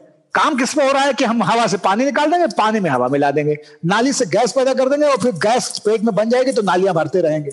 ये जो परंपरा है ना देखने की, ये बहुत उथला है। इस देश को देखना कहीं और था और ये देख कहीं और रहा है। व्योमेश शुक्ल जो बनारस के ही हैं, आपके उनकी किसी कविता में है कि घड़े में पेयजल रखा था, लेकिन साफ़ जल नहीं था। साफ़ जल था ही नहीं। तो पेयजल तो हमारे यहाँ बहुत है मतलब पीने हम्म। पेयजल लेकिन वो साफ़ जल है तो वो अच्छा ये दूसरी बात ये कि ये बंगाल पुलिस इतना क्यों मारती है? मतलब ये अभी हमने देखा कि बंगाल में प्रोटेस्ट हुए बीजेपी ने प्रोटेस्ट किए और बंगाल पुलिस लल्लन टॉप से प्रभावित है। लल्लन टॉप इंडिया समूह की एक वेबसाइट है और वो उन्होंने उसका विज्ञापन बार बार पढ़ा होगा मम्मी कसम मिलेगा मारक मज़ा। वो मारक मज़ा को इतना सीरियसली ले लिया है। वैसे मैं एक बात बताऊँ कुलदीप तुम भी सब शब्द से परिचित हो लेकिन पुलिस जो है ना वो बंगाल की हो या उत्तर प्रदेश की असम की हो या महाराष्ट्र की वो वस्तुतः मरकही ही है क्योंकि हम्म। कुछ तो लोग भी बेशरम है हमारे देश में। जैसा कि काटजू साहब बताते और कुछ हमारी पुलिस भी जो है वो अभी अंग्रेज़ी वाली हैंगओवर से निकल नहीं पाई। हालाँकि ये अच्छा लगा मुझे कि मतलब ये वाला मैं भी कोई ऐसा विवादित और एक जेनेरिक बड़े लोगों पे कमेंट करना हो ना तो उसमें जोड़ दिया जाए कहना काटजू साहब का। नहीं मैंने कहा कि मैं अकेला ना पहुंचाऊ इसमें। मैं और लोगों को ले लेता हूँ। आगे, आगे दो तीन बार मैं सुब्रमण्यम स्वामी को भी पटक दूँगा इसी में। एक बात मैं एक बात मैं कहना चाहूँगा। पुलिस की तो चूँकि एक पॉपुलर चीज़ है कि पुलिस हमारे देश की खराब है और यहीं की नहीं सब जगह की। पर पुलिस को होना भी ऐसा ही चाहिए। अच्छा अच्छा अच्छी पुलिस क्यों हो? मैं तो हमेशा से मान के चलता हूँ कि पुलिस क्या होता है अभी देखो इस देश में कितनी तड़प थी मुझे याद है 2014 के पहले कि वो कहते थे कि मज़बूत सरकार चाहिए हमको। हम्म। सरकार हमारी मज़बूत होनी चाहिए। समझ रहे हो ना? निर्णायक नेतृत्व हो और सरकार मज़बूत हो। अब सरकार मज़बूत आई है तो सब लोग रो रहे हैं। सरकार बहुत ज़्यादा मज़बूत है। कुमार गंधर्व को गा रहे हैं करे यम के दूत बड़े मज़बूत। हाँ तो मैं मैं हमेशा से मानना मेरा मानना रहा है कि कॉफ़ी जो है ना स्ट्रांग होनी चाहिए। और सर, और सरकार कमज़ोर। क्योंकि जित को देखो, शक्ति जो है ना, एक ही है। मान लो, इस देश में सौ शक्ति है, सौ परसेंट शक्ति है। और सरकार तीस परसेंट हो और पब्लिक सत्तर परसेंट हो तो बैलेंस रहता है। क्योंकि सरकार के पास टूल होते हैं, पब्लिक के पास उतने टूल नहीं होते। एक वोट देना पड़ता है पाँच साल में। सबका कहना क्या था, सरकार बड़ी कमज़ोर है हमारी। वो मनमोहन सिंह की सरकार थी तो उनको और भी कमज़ोर माना जाता था। अब क्या हुआ कि लोगों ने कहा नहीं, हमको मजबूती चाहिए। फिर मज़बूत होगी सरकार तो फिर सरकारी तंत्र भी मज़बूत हो जाएगा ना। सरकार क्या होता है? प्रधानमंत्री थोड़े होता है। सरकार तो ठुल्ला भी होता है मतलब जो एकदम लोकल लेवल पे जो बदमाश पुलिस वाला है, जिसको लोग ठुल्ला बोलते हैं, जो डंडे लेकर चलाता रहता है हवा में, वहाँ से लेकर हर अधिकारी पावरफुल होता है फिर, जब सरकार मज़बूत होती है तो। और जब पुलिस, जैसे बंगाल में सरकार मज़बूत है तो पुलिस मज़बूत है। पुलिस जहाँ मज़बूत है, वहाँ योगी जी की पुलिस देखो आप। अभी क्या हुआ, यूपी में जब डंडे पड़े तो पूरा पूरे देश में बवाल हो गया यार। योगी की पुलिस ना आत्मा ही पुलिस है बहुत मारती है लोगों को। कोई भी सम्मान नहीं है संविधान का। बंगाल में भी वही हो रहा है। और पुलिस को ऐसा ही होना चाहिए ऐसे मुल्क में जहाँ लोग क्या होता है कि हम ना पहली चीज़ क्या जलाते हैं अगर आप देखना प्रदर्शन होते हैं तो, तो पुलिस का का जो की जो वो होती है पुलिस की आउटपोस्ट छोटी मोटी उसको जलाते हैं उसके बाद बस जला देते हैं। बस मतलब सड़क पे चल रही बस, जो बाय द वे सरकारी बसें ज़्यादा। तो सरकारी बसें किसकी बसें पब्लिक की बसें वो उसी की संपत्ति है, लेकिन उसको जला देता है। ट्रेन की बोगियों में आग लगा देते हैं। सरकारी दफ्तरों को घेर लेते हैं, उसमें आग लगा देते हैं। हमारा काम रहता है, हम सोचते हैं सरकार के खिलाफ यंग है, जंग चल रही है तो फिर सरकार की संपत्ति को नुकसान पहुंचाओ। उस समय हम ये नहीं मानते, ये हमारी सरकार है, ये हमारी संपत्ति है। और ये तो हम ये भी नहीं मानते ना कि ये हमारी पुलिस है। तो पुलिस भी नहीं मानते ये हमारे लोग हैं। हम ये एक्सपेक्ट करते हैं कि सिटीजन को पुलिस सिटीजन की तरह ट्रीट करे, पर पुलिस भी तो सिटीजन है। वो अभी मज़बूत है तो अभी आपको कूट रहा है। आप जब मज़बूत होते हैं, तब आप आग लगाते हैं। जब सौ लोग जुट गए, सड़क बंद कर दी, बाकी लोगों को आने जाने नहीं दे रहे। तो हमारे यहाँ जनता का प्रदर्शन का जो मॉडल है ना, वो भी बदलना चाहिए। प्रदर्शन का मॉडल हमारे यहाँ बहुत ही निचले स्तर का बहुत पहले से हम लोग पुतला जलाने वाले लोग हैं। मतलब दो तो चार जमा जमा कर ली और उसमें आग लगा दी। और उसका उसमें चेहरा लगा दिया मोदी का राहुल का मनमोहन सिंह का महात्मा गांधी का कि हम पुतला जला रहे हैं भाई। हम्म, तो की माला वगैरह। हाँ तो हम बात बात करने में यकीन नहीं करते हम मतलब प्रदर्शन करें गंभीर प्रदर्शन। गांधी जी हमको रास्ता दिखा गए पर क्या करें? बापू तो चले गए। और बापू के साथ उनके उनकी सारी सोच भी चली गई लगता है। क्योंकि बापू ने बहुत अच्छा सिस्टम लगा निकाला था। हम्म। अहिंसक प्रदर्शन करते थे और सहयोग करते थे। तोड़फोड़ नहीं करते थे। हिंसा नहीं करते थे। सविनय अवज्ञा करते थे? अभी हम क्या कर रहे हैं? विनय तो है नहीं। और नहीं मुझे लगता है कि बापू को पता था कि अंग्रेज़ों से सब करने से अंग्रेज़ मान जाते हैं। भारतीयों के खिलाफ वो कर रहे होते तो उनका भी प्रदर्शन का तरीका बदल गया होता है मुझे ऐसा लगता है। बापू का भारतीयों से पाला नहीं पड़ा। मैं ये बात बहुत इसको हल्के में ना लिया जाए। हालाँकि बहुत हल्की बात है सस्ती बात है। लेकिन हल्के में इसलिए ना लिया जाए? क्योंकि क्योंकि क्योंकि बापू की थाती जिन लोगों ने उठाई और खादी को वो खाकी को जिन्होंने कहा कि नहीं अब ये उन लोगों को संभालने की उस सुशासन की व्यवस्था सुनिश्चित करने में इस्तेमाल होगी जो लोग अब स्वतंत्र हुए हैं और वो एक समाज के प्रति प्रतिबद्ध होकर आगे बढ़ रहे हैं। आप वहाँ पे पुलिस की पूरी व्यवस्था को देखिए कि वो अभी भी शासक और शासित के बीच के एक अरेंजमेंट जैसा लगता है। आ, लेकिन इसके ठीक पैरेलल में जब पुलिस वालों की तरफ़ से देखने की चीज़ों चीज़ों को देखने की कोशिश करता हूँ तो मैं देखता हूँ कि अभी कुलदीप दस पंद्रह दिन पहले हम लोग हम लोगों के यहाँ भी एक खबर लगी थी और बाकी जगहों पे भी कि कैसे देहरादून में करीबन सौ एक पुलिस वालों ने नौकरी छोड़ करके और बाकी व्यवसाय में वो चले गए हैं। वो तेज़ी से नौकरियाँ छोड़ रहे हैं। तो लोगों में हमेशा यह था कि एक रॉब और हनक के लिए रुतबे के लिए पुलिस की नौकरी में अगर इंस्पेक्टर भी लग जाए तो बहुत बड़ी बात है, बहुत अच्छा होगा। लेकिन अब लोग शायद उससे उब रहे हैं, क्योंकि जिस तरह का प्रोफेशन पुलिस का हो गया है कि आपको महीने में दो दिन की भी छुट्टी नहीं मिलेगी। आपकी ड्यूटी के कोई घंटे नहीं है, बारह घंटे, चौदह घंटे आपको काम करने हैं। और पाँच तो अपनी कविता में लिखते हैं कि और हुकूमत, ए हुकूमत, ये बता कि शिक्षों के भीतर मैं कैद हूँ या शिक्षों के बाहर ये सिपाही? तो ये जो शिक्षों के बाहर कैद सिपाही हैं, ये खाकी में भरी हुई कुंठाएँ हैं, जो जब अवसर मिलता है तो कमज़ोर के ऊपर बरस पड़ती हैं। ममता दीदी का दिखाई दे रहा है तो ममता दीदी पे चर्चा हो रही है। वरना आप उत्तर प्रदेश में भी देखें तो नवंबर के महीने से जो अचानक से सरसों फूली थी और जिस तरह से लाठी चली थी निष्काम भाव से उन्होंने गीता के तीसरे अध्याय को एकदम सीरियसली ले लिया था कि हम निष्काम भाव से लोगों को पीट रहे हैं। पूरे पूरे सीए के प्रदर्शक सीए के खिलाफ लाठी से दबाए हाँ। गए थे लाठी से ही दबाए गए थे। और उसके लिए बड़ी तारीफ़ हुई योगी जी की और एक पॉपुलर सेंटिमेंट मेजोरिटी का उत्तर प्रदेश में है। जैसे मैंने अपनी माता जी को भी कहते हुए सुना उन्होंने कहा कि अगर योगी जी नहीं होते और उनकी पुलिस इस तरह से उसको आदेश नहीं दिए जाते तो लोग शायद संभलते नहीं दंगों के हवाले हो जाता या बहुत प्रोटेस्ट होते और सारी चीज़ें ठप हो जाती। तो ये धारणा भी है। तो ऐसा नहीं कि योगी जी कोई लॉस में है योगी जी बहुत बेनिफिट में भी है। कुछ लोगों को लगता है कि योगी जी ने गलत किया लेकिन बहुत सारे लोगों को यह भी लगता है कि योगी जी ने सही किया। तो पुलिस के इस्तेमाल को लेकर के अपनी अपनी धारणाएँ हैं। अभी बहस इसलिए हो रही है क्योंकि कुछ लोग पिट गए हैं। लेकिन राजनीति में मेरा जो बचपन का अनुभव है जो अभी का अनुभव है उसमें ये मेरा मानना ये है कि आजकल लोग फिट कम रहे हैं दिख ज़्यादा रहे हैं। बाबा जी जी। एक मैंने नोटिस किया है कि ये जो पुलिस के डंडे हैं ना वो बदल गए। ये प्लास्टिक हाँ, के बहुत हो गए हैं। हाँ प्लास्टिक के डंडे हैं और मतलब मैंने दो बार पुलिस के डंडे खाए स्कूल अपने कॉलेज के दिनों में ग्यारहवीं बारहवीं में। और उसमें एक पड़ जाने से मतलब वो हफ़्ते भर तो तकलीफ़ देता ही था। बाद में हर विंटर में वो दर्द उठ जाता था फिर से। पुरवैया जब जब चलती है तब तब वो डंडे याद आते हैं। हाँ और ये जो पुलिस के डंडे आवाज़ बहुत करते हैं। उस पहले वाले पुलिस के डंडे ना भगवान की लाठी होती थी तो आवाज़ तेल वेल पिलाया जाता था हाँ। हाँ शाखा के दंड और पुलिस की लाठी ये सब के सब पुलिस लाइन में एक ही दुकान से खरीदे जाते थे।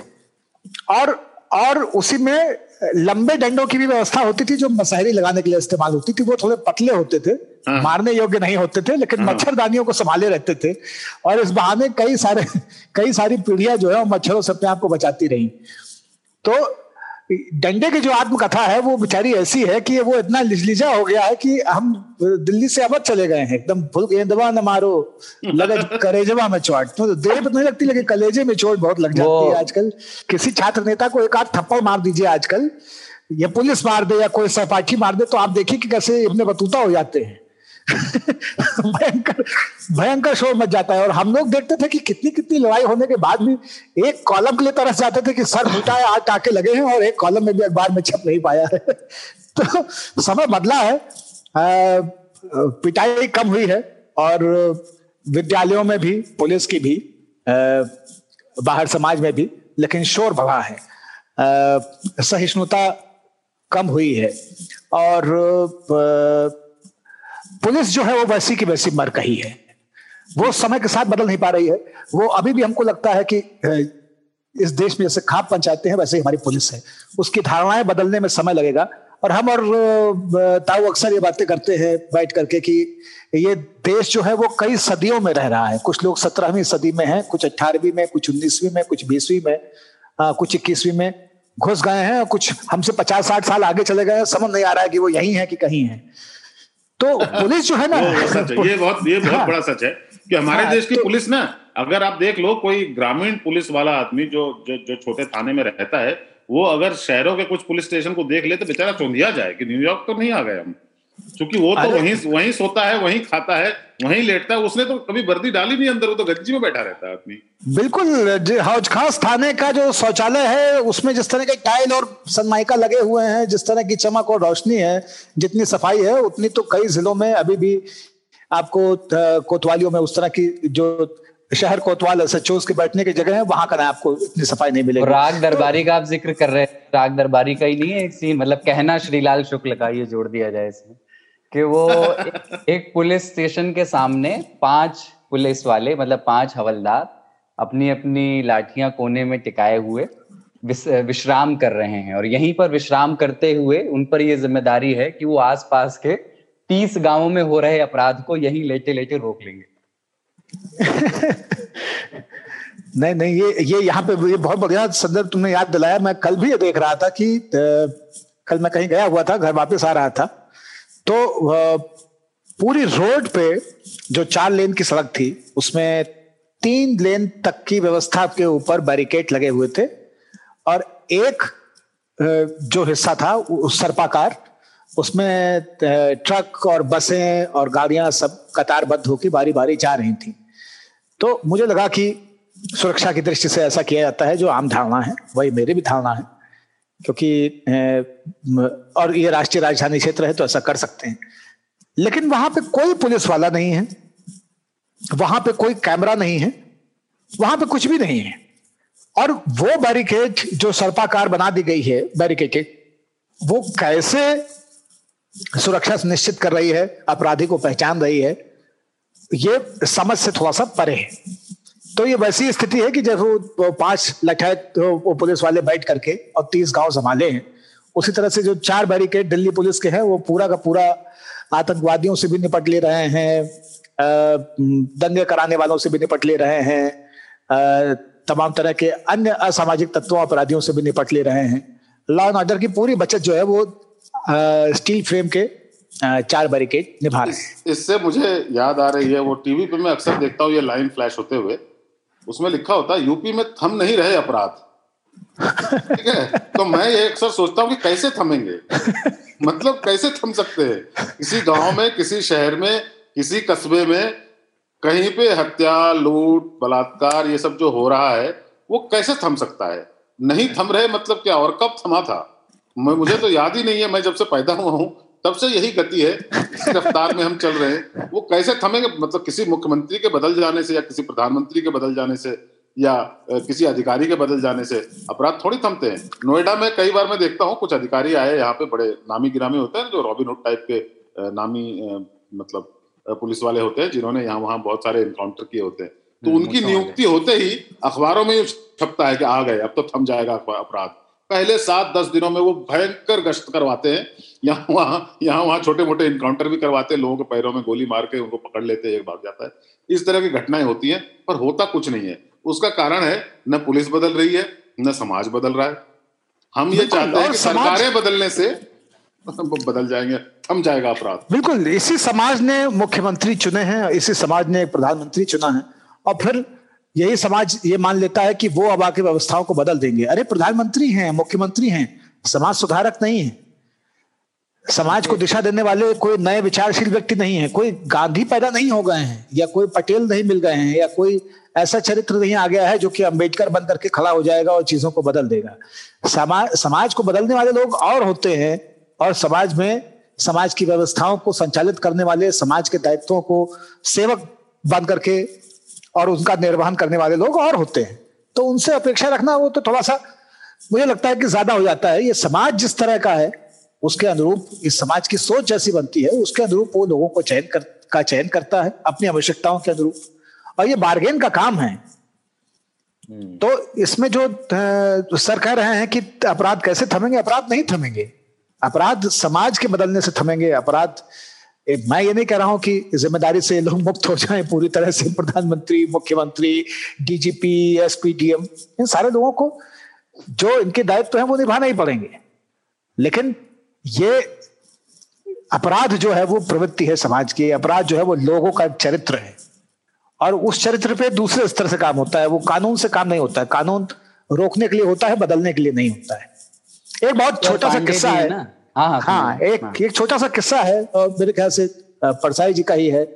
अब कई गांधीयन समूहों में हम लोग इसको सुनते रहे कि चंबल के बिहार में तमाम सारे डकैत थे और उनको बदलने के लिए, उनको मुख्य धारा में वापस लाने के लिए, उनसे हथियार त्याग करवाने के लिए कुछ गांधीवादी लोग चंबल गए।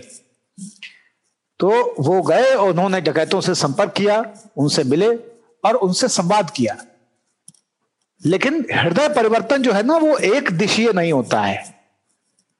तो कुछ डकैत गांधीयन हो गए और कुछ कुछ गांधीयन जो है वो डकैत हो गए। तो तो तो तो ये जो एक मामला है ना ये बहुत संदिग्ध है और जो प्रभावित कर पा रहा है वो चीज़ों को उस हिसाब से बदल रहा है। कभी कभी लोग ना मुझे बोलते हैं कि मतलब विदेशों के बारे में तुलना की जाती है। यार वहाँ पे क्राइम बहुत कम होता है। वहाँ पे लोग ना बड़े मतलब वहाँ आप निर्भीक होकर चल सकते हो।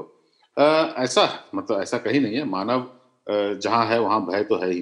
क्योंकि ये फ़ूड चेन का सबसे टॉप एनिमल है तो बाकी लोगों को भय करना पड़ता है खुद को भी एक दूसरे मनुष्य एक मनुष्य को दूसरे से भय होता है। पर एक फ़र्क है वो चरित्र का फ़र्क है। ये पाणी जो बोला वो सामाजिक चरित्र जो होता है ना ये सामाजिक चरित्र बाबा ने बहुत ज़बरदस्त पॉइंट उठाया है। सामाजिक चरित्र में ना दुनिया में ये जो क्षेत्र है पाकिस्तान भारत बांग्लादेश इनका सामाजिक चरित्र बहुत इनकी जीवन की कठिनाइयों के चलते रहा हो बरसों गुलाम रहने के चलते रहा हो जो भी कारण आप ढूंढ लें सामाजिक चरित्र में हम थोड़े से ना कमज़ोर हैं।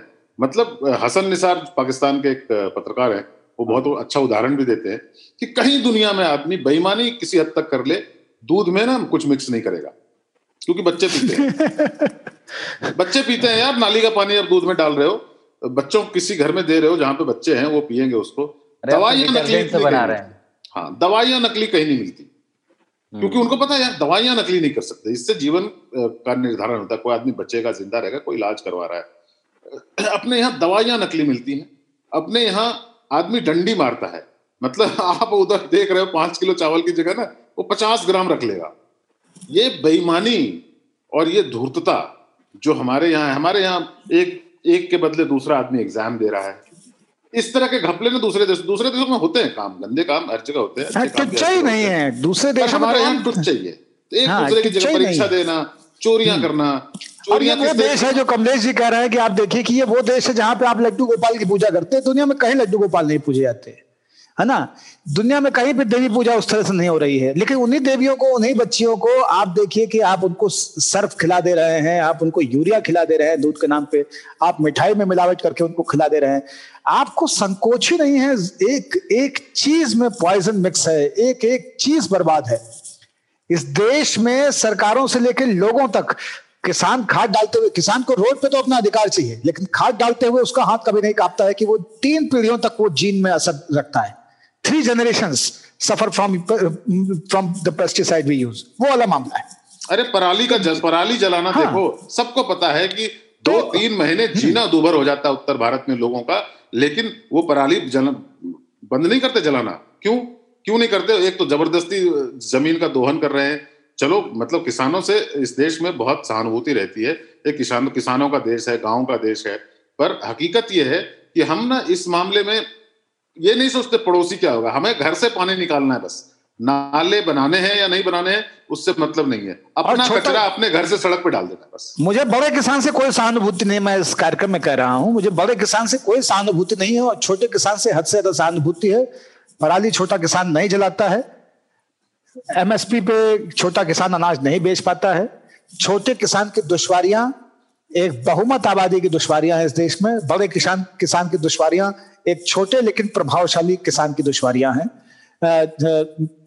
बिल्कुल ये और ये किसान का मामला अब इसमें हम लोग नई बहस में चले जाएँगे इस पर फिर कभी फिर हाँ, इसको कृषि पे अलग से बात करेंगे। लेकिन मेरा कहना यही है कि सबको यहाँ पे अपना हित दिखता है। और ये जो हिपोक्रेसी है जिसको कि एक हिसाब से एक समय में मंटो लिख के जा रहा था दूसरे, उसी के पैरल राहुल सांकृत्यायन अपने तरीके से बता रहे थे। और परसाई जिसको देखते देखते, कहते कहते, बताते बताते मर गए। ये वैसा देश है। तो ये ये ये सभ्यताओं का एक समुच्चय है। ये यूनाइटेड स्टेट्स ऑफ़ इंडिया है, जहाँ पे बहुत सारे समाज, बहुत सारी सोच एक साथ रहते हैं और अपने स्वार्थों की गगरी में वो केवल बगुले की गर्दन भर बाहर है। बाकी सारे के सारे वो अंदर समाहित हैं। लोग मुझे बोलते हैं कि यार पूरी दुनिया में मनुष्य ऐसा ही है मानव ऐसा ही है स्वार्थी प्रवृत्ति का जीव है। पर हकीकत है चलो भाई हो मान मैंने मान लिया कि पूरी दुनिया में लोग इतने गंदे हैं पर देश तो ये मेरा है ना मेरी पूरी पूरी दुनिया से मतलब क्या? मैं यहाँ हाँ। का पास, पासपोर्ट रखता हूँ मैं यहाँ रहता हूँ। पूरी दुनिया गंदी है पूरी दुनिया में चाइल्ड अब्यूज है पूरी दुनिया में दवाइयों को लेके और इन सब चीज़ों को लेके तरह तरह के घिरौने कारोबार हो रहे हैं तरह तरह के हथियार बनाए जा रहे हैं, तमाम तरह की साजिशें रची जा रही हैं। मैं इन सारे बातों से सहमत हूँ। लेकिन आप ये देखिए कि मानवता की, प्रेम की, दैवत्व की, मोक्ष की जो व्याकुलता, जो चिंता और उसके लिए जितने अनुष्ठान, जितने पर्व, जितने नियम, जितने कानून की किताबें इस समाज में हैं, उतना मुझे नहीं लगता कि दुनिया के किसी भी समाज में हो। कदम कदम पे एक देवता खड़ा है, जो किसी न किसी, आप बारह अवतार तक की बात करते हैं, और किसी को आप सुअर का बच्चा कह दीजिए तो अभी आपको, आपके ऊपर पिल पड़ेगा। मुकदमा अलग कराएगा, पहले मन भर पीटेगा, हज़ार गाली अलग से देगा। किसी को कहकर देख लीजिए सुअर का बच्चा, है ना? वॉच टॉक पत्रकारिता में आप कह सकते हैं, अंग्रेज़ी में, आप हिंदी में किसी पत्रकार को कुत्ता कह दीजिए, देखिए भाई साहब क्या, किस तरह का रासायनिक अभिक्रिया शुरू हो जाती है। H C L S two S याद आ जाएगा आपको। तो तो ये जो है असमंजस इस समाज के, इनके ऊपर हम लोग अपराध के ऊपर अलग से एक दिन चर्चा करेंगे। हाँ और हिपोक्रेसी पे हमारी हिपोक्रेसी पे भी एक दिन चर्चा अलग से होनी चाहिए। हम बहुत ही बहुत ही कहने वाले कुछ और करने वाले कुछ लोग हैं। हम्म, एक दिन मैं नंदिता दास की जो फ़िल्म अभी हाल फ़िलहाल में आई थी नवाजुद्दीन भी शायद उसमें था मंटो के ऊपर।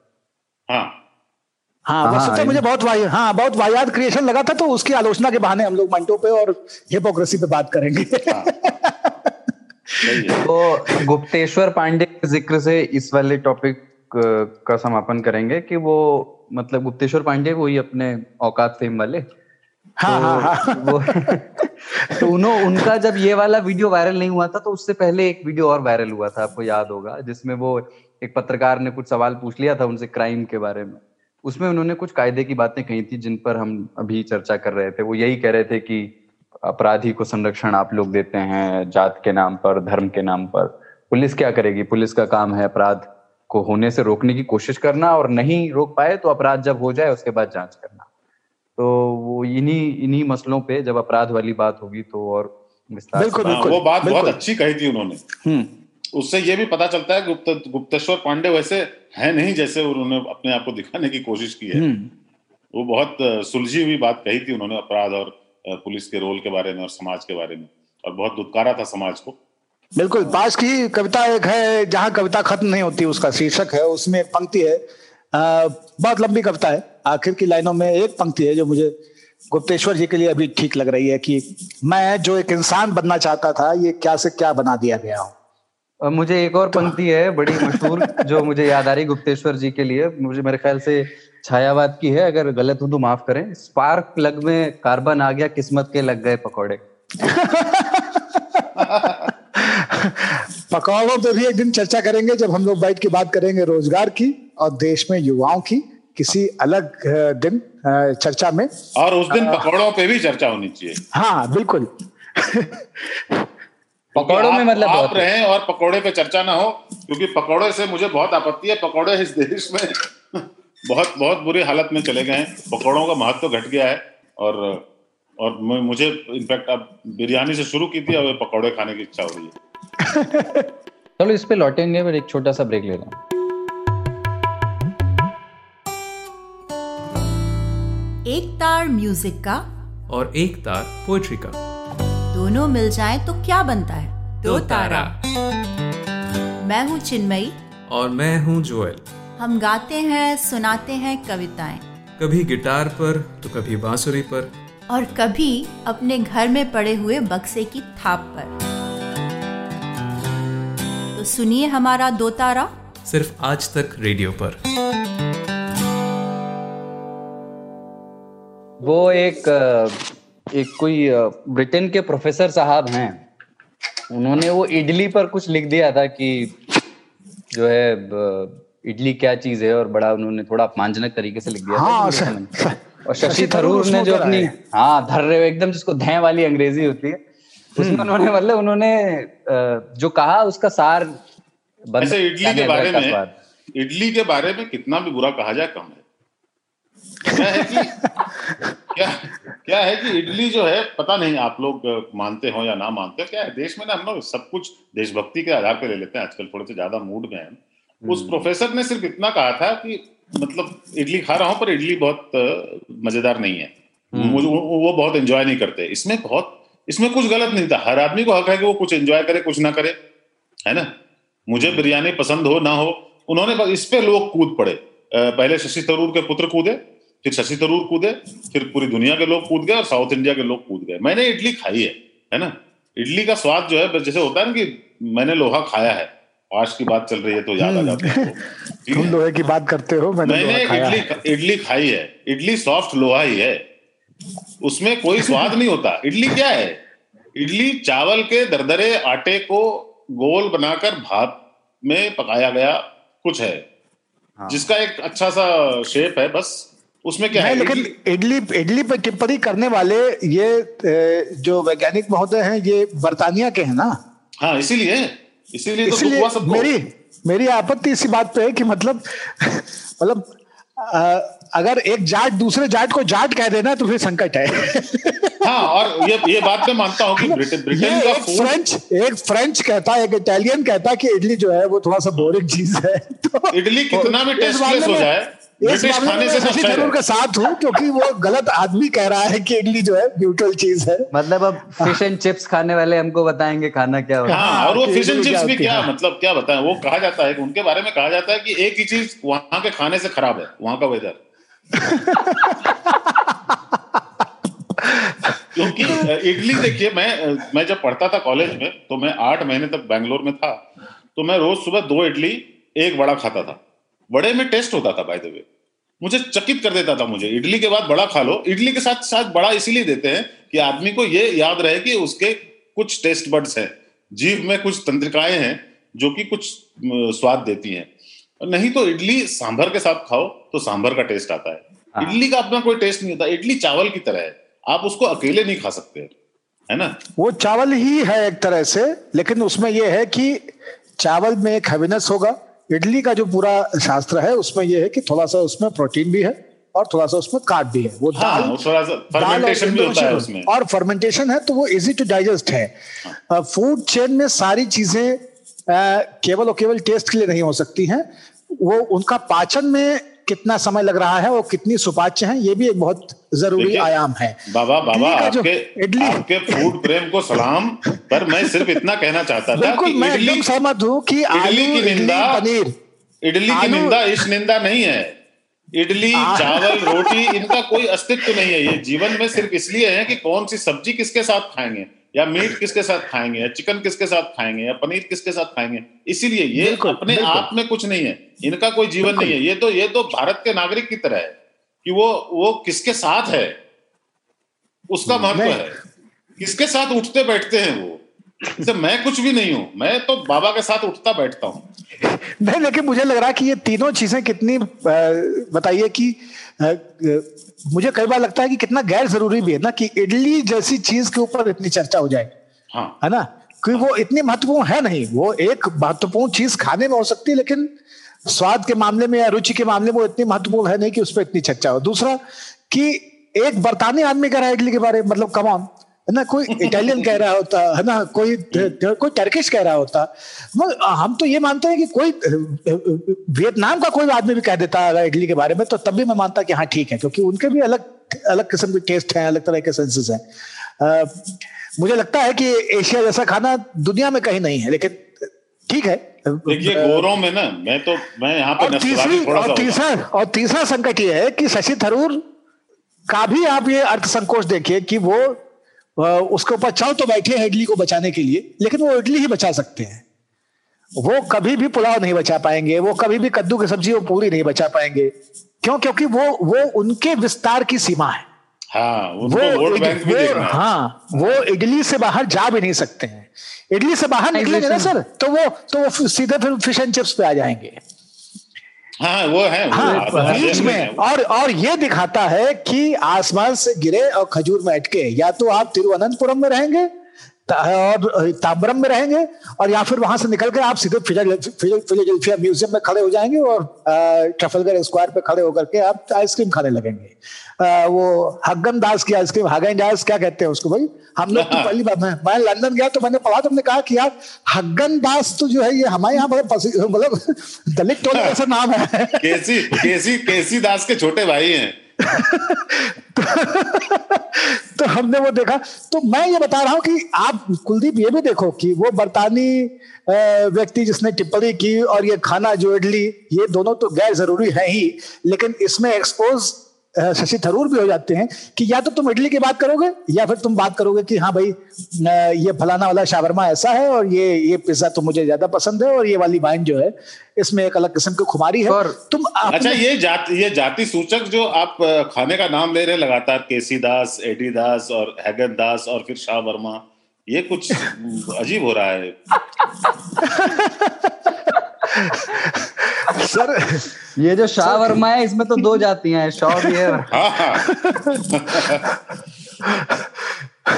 वर्मन से आया होगा। ये जो वर्ड प्ले है ना ये ये मैंने कहा था ना शुरू में कि हम हम तीनों में जो कायदे से ट्विटराइट है जो ट्विटर वाला जो अरे नहीं सर लेकिन मैं सोच रहा था मैं सोच रहा था एक मिनट के लिए मुझे नस्लवादी हो जाने दीजिए। ट्रंप हाँ। के आने के बाद से ना नस्लवादी होना भी चलता है आजकल। ये ये गोरों के जो खाने होते हैं एक्चुअल उनका कोई क्विजीन नहीं है। वो निरा खाना है बस। आप आपने फ्रेंच बोला ना बड़े आपने बोला कि फ्रेंच ऐसे बोला जैसे फ्रेंच को खाना आता हो वो क्या करते हैं? किसी भी चीज़ को गर्म करके उसके ऊपर तीज चीज़ जो होता है ना चीज़ को वो गर्म करके उस जब वो द्रव हो जाता है ठोस से उसको उड़ेल हाँ। देते हैं। उसको उड़ेल देते हैं। फ्रेंच का बटर प्रेम ज़्यादा है चीज़ इटालियंस का बहुत प्रेम है। हाँ हाँ तो, वो इटालियन हाँ, इटालियन तो चीज़ ही करते हैं चीज़ ओलिव हाँ, और ओलिव ऑयल और ये सब डाल के उसको मिला के कहते हैं ये खाना हो गया। और देखिए हम्म। मैं मैं एक, एक कहानी सुनाऊँगा। मेरे एक मित्र हैं फ्रांस के तो उन्होंने मुझे बुलाया एक दिन दिन में वाइन पार्टी करने के लिए क्योंकि ये ऐसे राज्य में हो रहा था जहाँ की शराब पीना प्रतिबंधित है। तो उसकी उत्सुकता ज़्यादा थी। तो मैं गया मैं बैठा उनके साथ तो उन्होंने वाइन निकाले फ्रेंच और चूँकि वो गोरे थे तो उनको अधिकार था ये वाइन वाइन रखने का अपने घर में परमिट होगा। तो उन्होंने कहा कि मैं आपको आज रोब द सौ खिलाता हूँ। ठीक है? हम्म। तो फिर उन्होंने बताया कि रोब द सौ क्या होता है? रोब रोब का मतलब कपड़ा जो लबादा होता है और हम्म। द जो है वो ऑफ़ है और हम्म। सौ जो सन है। तो रोब ऑफ़ द सन ये खिलाऊँगा मैं आपको। तो मैंने कहा बहुत अच्छा। फिर मुझे याद है यार यार पंजाबी से मिलता जुलता है ये। यू नो रोब द सौ साग द सरसों सरसों द साग हमारे यहाँ पंजाबी में होता है। तो मैंने उनको हाँ। ये खुला बताया। बहुत हो दसों जैसा है। हाँ कि फ्रेंच फ्रेंच जो है वो पंजाबी का बिल्कुल उल्टा है। पंजाबी में सरसों दा साग है और फ्रेंच में दाग साग साग दा साग दा सरसों सरसों होगा। तो ये चलता रहा सर, तो ये ये ये एक लाइन में बता दो आप कथा बताइए लेकिन हाँ। मुझे अनुवाद की जो की जो चुनौतियाँ है ना उसमें एक संदर्भ याद आता है हमारे एक बादशाह साहब बताते थे कि मैरिज ऑफ़ डाटर का अनुवाद एक दिन कर दिया शादी की जो की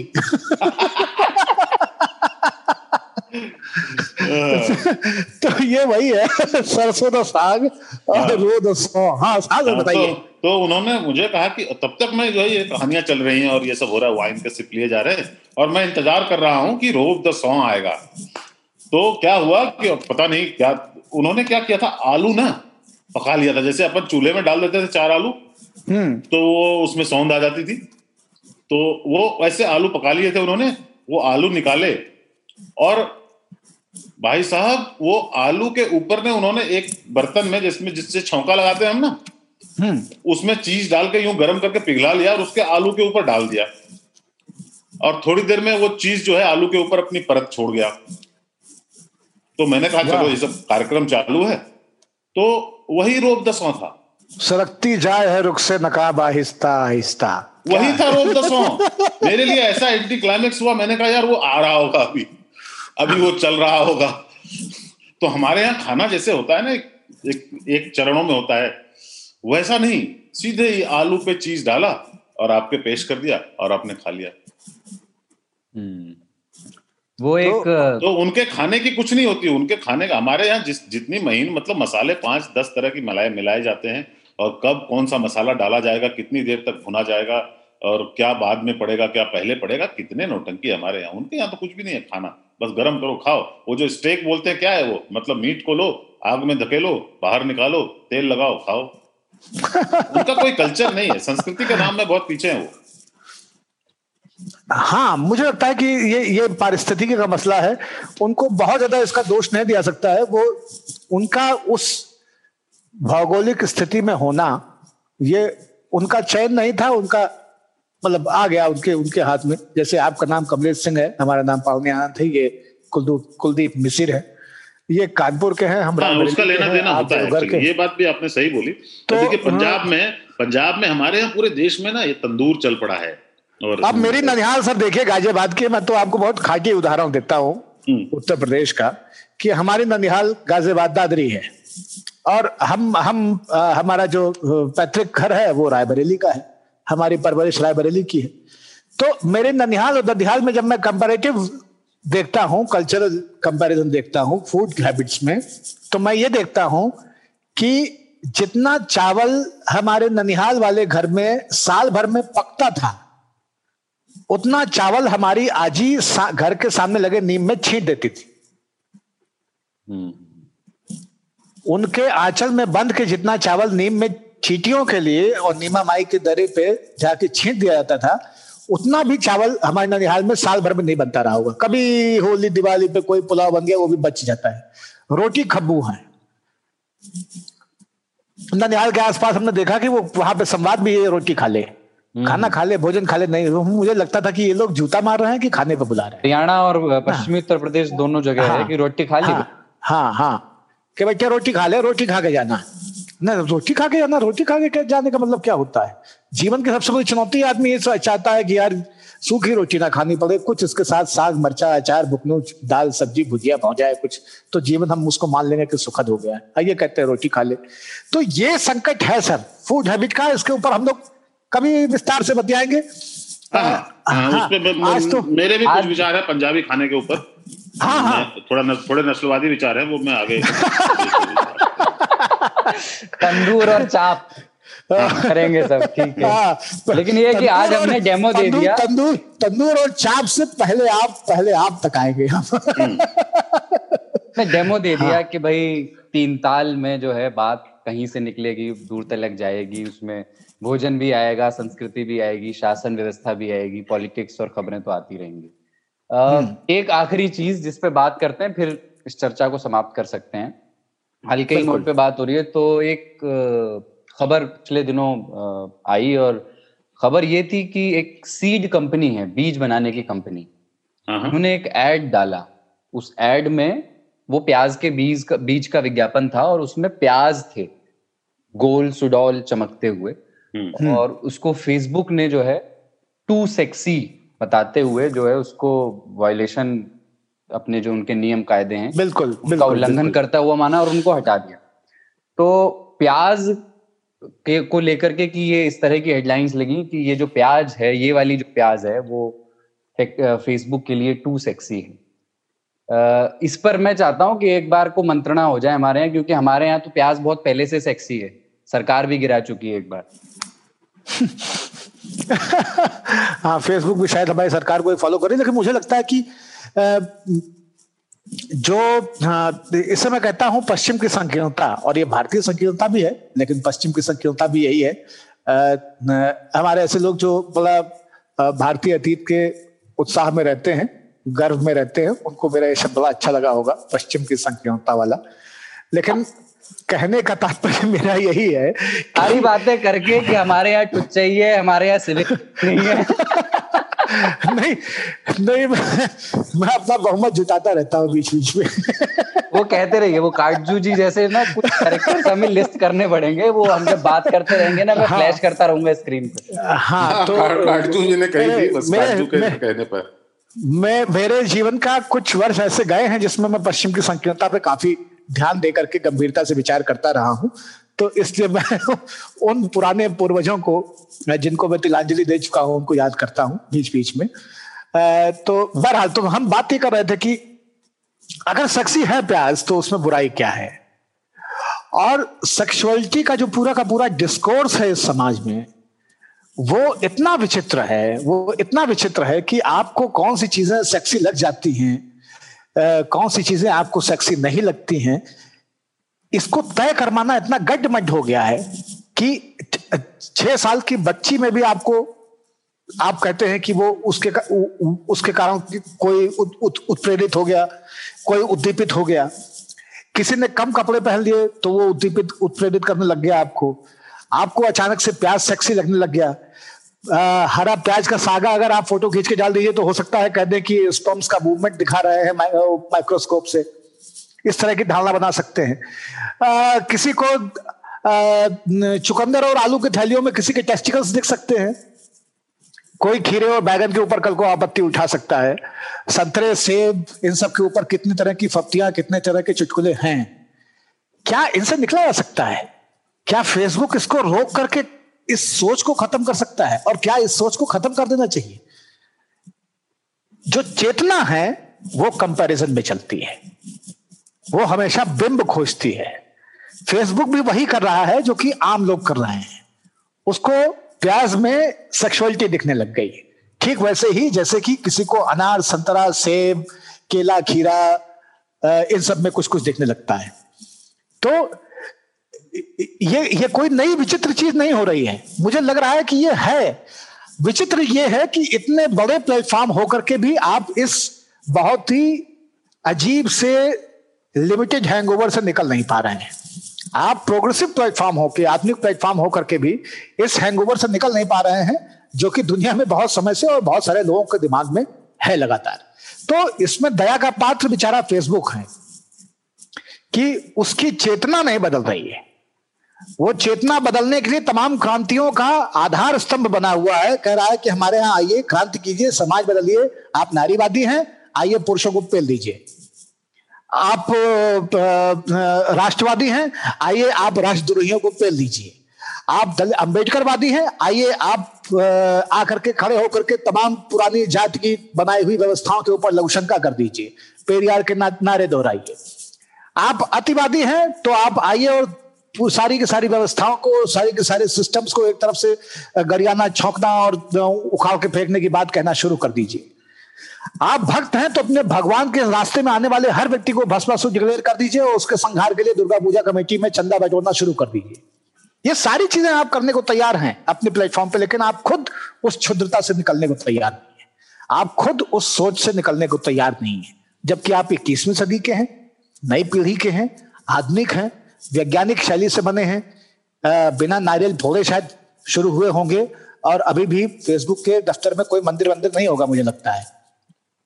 तो तो ये एक जो बहस है सेक्सुअलिटी को के प्रति सहज होना ही इसको इसके जो इसका जो एक टैबू बना हुआ है और इसके ऊपर जो एक तुरंत रिएक्शन है ना कि नहीं कुछ भी देख के हम कहते हैं कि अरे दिस इज़ टू सेक्सी है ना? या इसमें तो एक सेक्सुअल प्रोवोकेशन दिखाई दे रहा है। उन चीज़ों से हम तब निकल पाएँगे जब हम अपनी खुद की कुंठाओं से निकल पाएँगे। आज पे मेरा एक सवाल है प्याज मैं फेसबुक पर नहीं हूँ तो मैं जानता नहीं वो प्याज कैसे दिखते थे पर प्याज हमेशा प्यार का ना दुश्मन सा रहा है। प्याज की बू हमेशा जो है वो प्रेमियों को अलग करती रही है। कि यार आप मतलब आप निर्मला आप निर्मला सीतारमन जी से प्रभावित हो रहे हैं। और प्याज प्याज देखिए कोई भी महँगी चीज़ जो है वो सेक्सी दिखने लगती है ये बात अलग है। प्याज जो है अक्सर भारत में तो बहुत महँगी हो जाती है।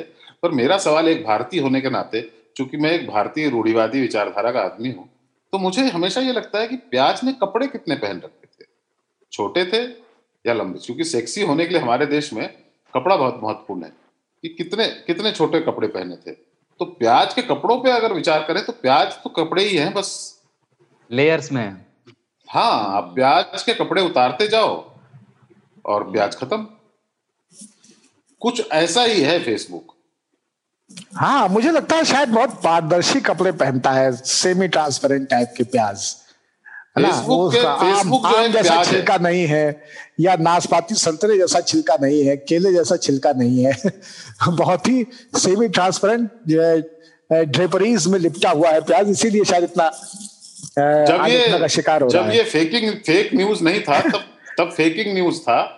और फेक न्यूज़ के बारे में ना एक बहुत अद्भुत वेबसाइट था बहुत इंटरनेट के शुरुआती दिनों में आ गया था दी अनियन हाँ तो आदमी उसको हमेशा उसका उदाहरण देते थे कि this is not the Onion this is a real newspaper क्योंकि अनियन हम्म। में फेक न्यूज़ जो है अच्छी तरह से लिखा जाता था और वो हास्य के और व्यंग्य के लिहाज से के के रूप में पढ़ा जाता था न कि सचमुच किसी को बहलाने के लिए या झुठलाने के लिए।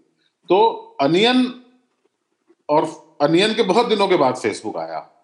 तब तक प्याज ही था दुनिया में। फेसबुक जब से आया तब से अनियन का महत्व तो घट गया है। क्योंकि अब चर्चा इस बात पे होती है कि आपने फेसबुक पे पढ़ा है। ये ये झूठ फेसबुक पे पढ़ा। और तो सबसे झूठ सबसे गंदे सबसे सबसे छिछले विचारों को दुनिया भर में बच्चों बच्चों तक पहुँचाने वाला माध्यम है वह अगर प्याज दो प्याज को देखकर भाई द दो प्याजा हमारे यहाँ क्विजीन भी है। आलू पनीर दो प्याजा चिकन दो प्याजा दो प्याजा। जिसके बारे में तो भ्रम है कि वो दो ही प्याज से बनती है लेकिन हकीकत ये है कि क्वांटिटी डबल होती है प्याज की उसमें। देखिए एक ट्रिप एक मुझे बाय द वे ये मैंने आज सीखा। टीआईएल बोलते हैं टुडे आई लर्न अब मुझे पता चल जाएगा कि अगर पनीर दो प्याजा है उसमें एक किलो पनीर है दो किलो प्याज है। पहले मैं भी ये सोचता था प्याज दो नहीं होंगे पर कुछ संख्या में होंगे या प्याज का कुछ किया जाता होगा। खैर फेसबुक से ना मुझे प्याज से अब बास नहीं आती वैसी जैसी बास फेसबुक से आती है। फेसबुक जो है बिल्कुल। फेसबुक एक माध्यम हो गया है जो तरह तरह की बाय वे आप कभी कभी अच्छी चीज़ें कहें बहुत सारे एथेस्ट लोग हैं जो ईश्वर का विरोध करते हैं मतलब किसी किसी का विरोध नहीं करते क्योंकि उनके हिसाब से ईश्वर होता नहीं है। तो वो तो नल एंड वाइड होना चाहिए ना। फेसबुक उन पन्नों को हमेशा काट देता है। उनको बैन कर देता है, हटा देता है कि आप कैसे बात कर सकते हैं, कि इससे लोगों की भावनाओं भावनाओं, भावनाएँ आहत होती हैं। जबकि मैं फेसबुक पर ही देखता हूँ कि लोग जो धर्म को मानने वाले हैं, वो एक दूसरे की भावनाएँ आहत करते रहते हैं। और उनके खिलाफ अगर आप कोई रिपोर्ट करो तो वो कहते हैं कि ये तो ये तो जायज़ है। ये तो लोगों की अभिव्यक्ति की स्वतंत्रता है। तो फेसबुक उस लिहाज से प्याज कम से कम हमारे जीवन में अभी एक ऐड आता है उसमें कहते हैं कि क्या ढूंढ रहे हो बेटा फ्रिज में? तो वो कहता है प्याज।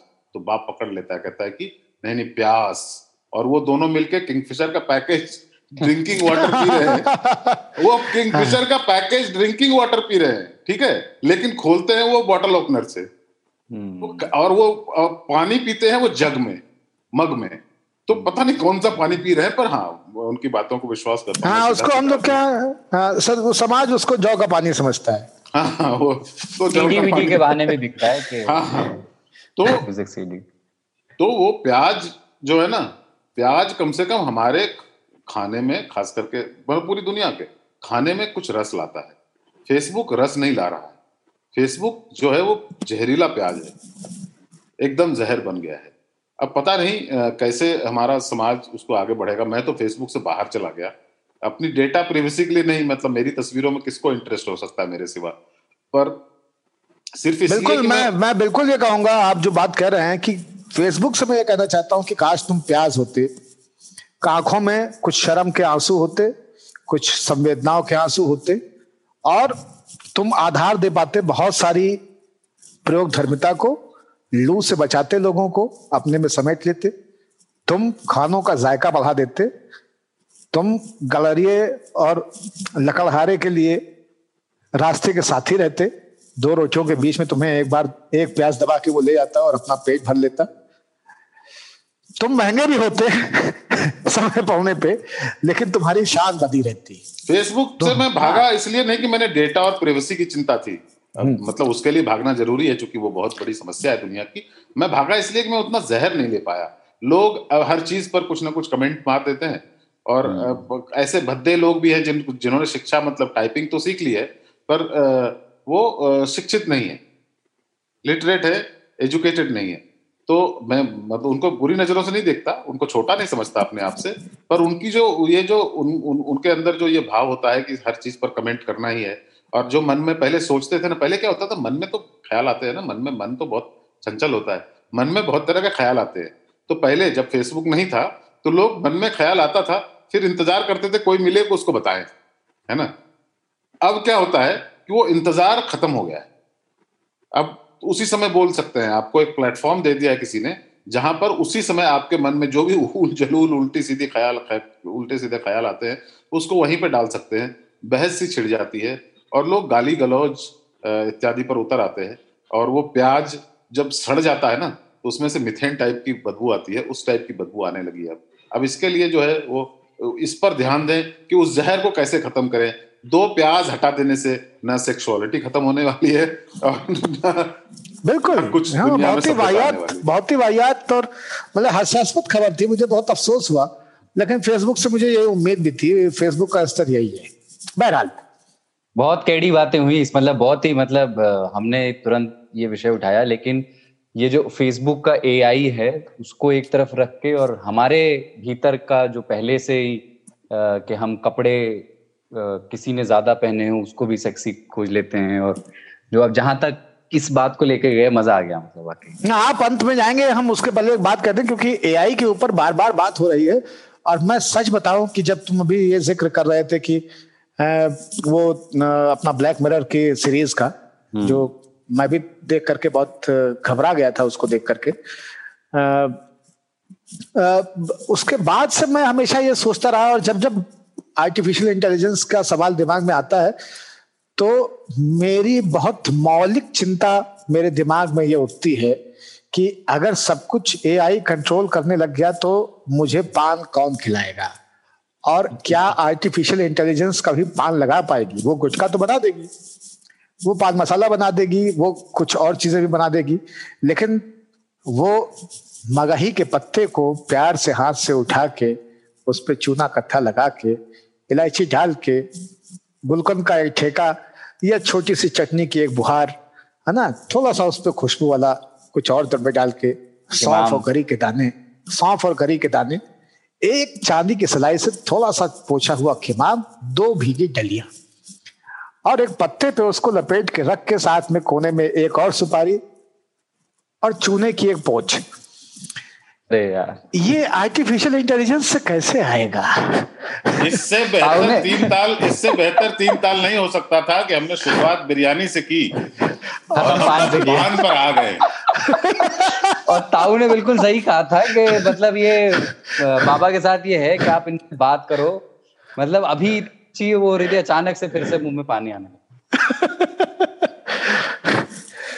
क्या भोजन का समय हो गया है और तीन ताल को फ़िलहाल आज मतलब हाँ।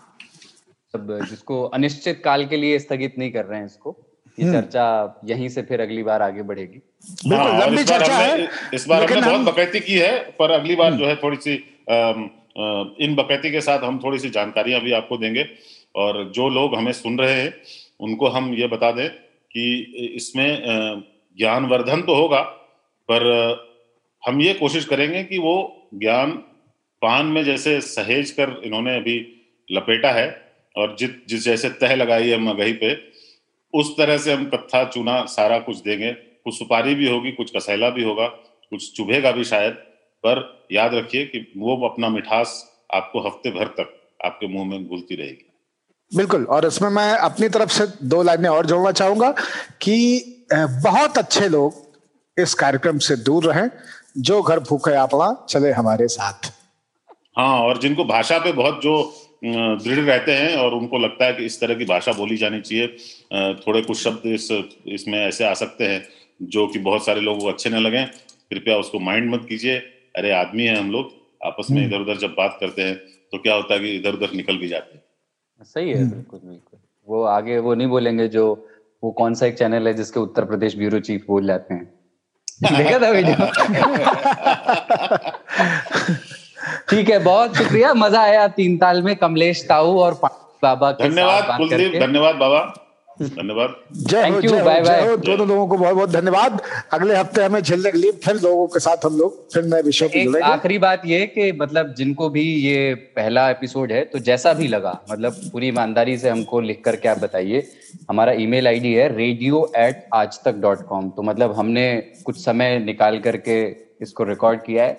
आप अगर निकाल करके हमें बताएँ कि आपको लगा कैसा तो हमें अगली बार थोड़ी सी और क्लैरिटी होगी कि और इसको किस दिशा में लेकर के जाना है। रेडियो एट हाँ, आज तक डॉट कॉम पे आप हमें जैसा भी जैसा भी लगा हो अच्छा लगा हो बुरा लगा हो ठीक ठाक लगा हो बहुत ही खराब लगा हो तो हमें ज़रूर बताइएगा क्योंकि ये पहला एपिसोड है हमें भी पता नहीं है कि हम एग्जैक्टली किस दिशा में जाएँगे। पर अगर हम्म। आप हमारा साथ देंगे हमको कुछ दिशा दर्शन कराएँगे मार्गदर्शन करेंगे तो शायद ये हमारे लिए भी अच्छा होगा। और आप भी इसको सुनेंगे तो एंजॉय करेंगे बिल्कुल गाली भी और ताली भी दोनों। ठीक है चलिए बहुत शुक्रिया फिर अगले हफ़्ते फिर बात होगी। तीन ताल में।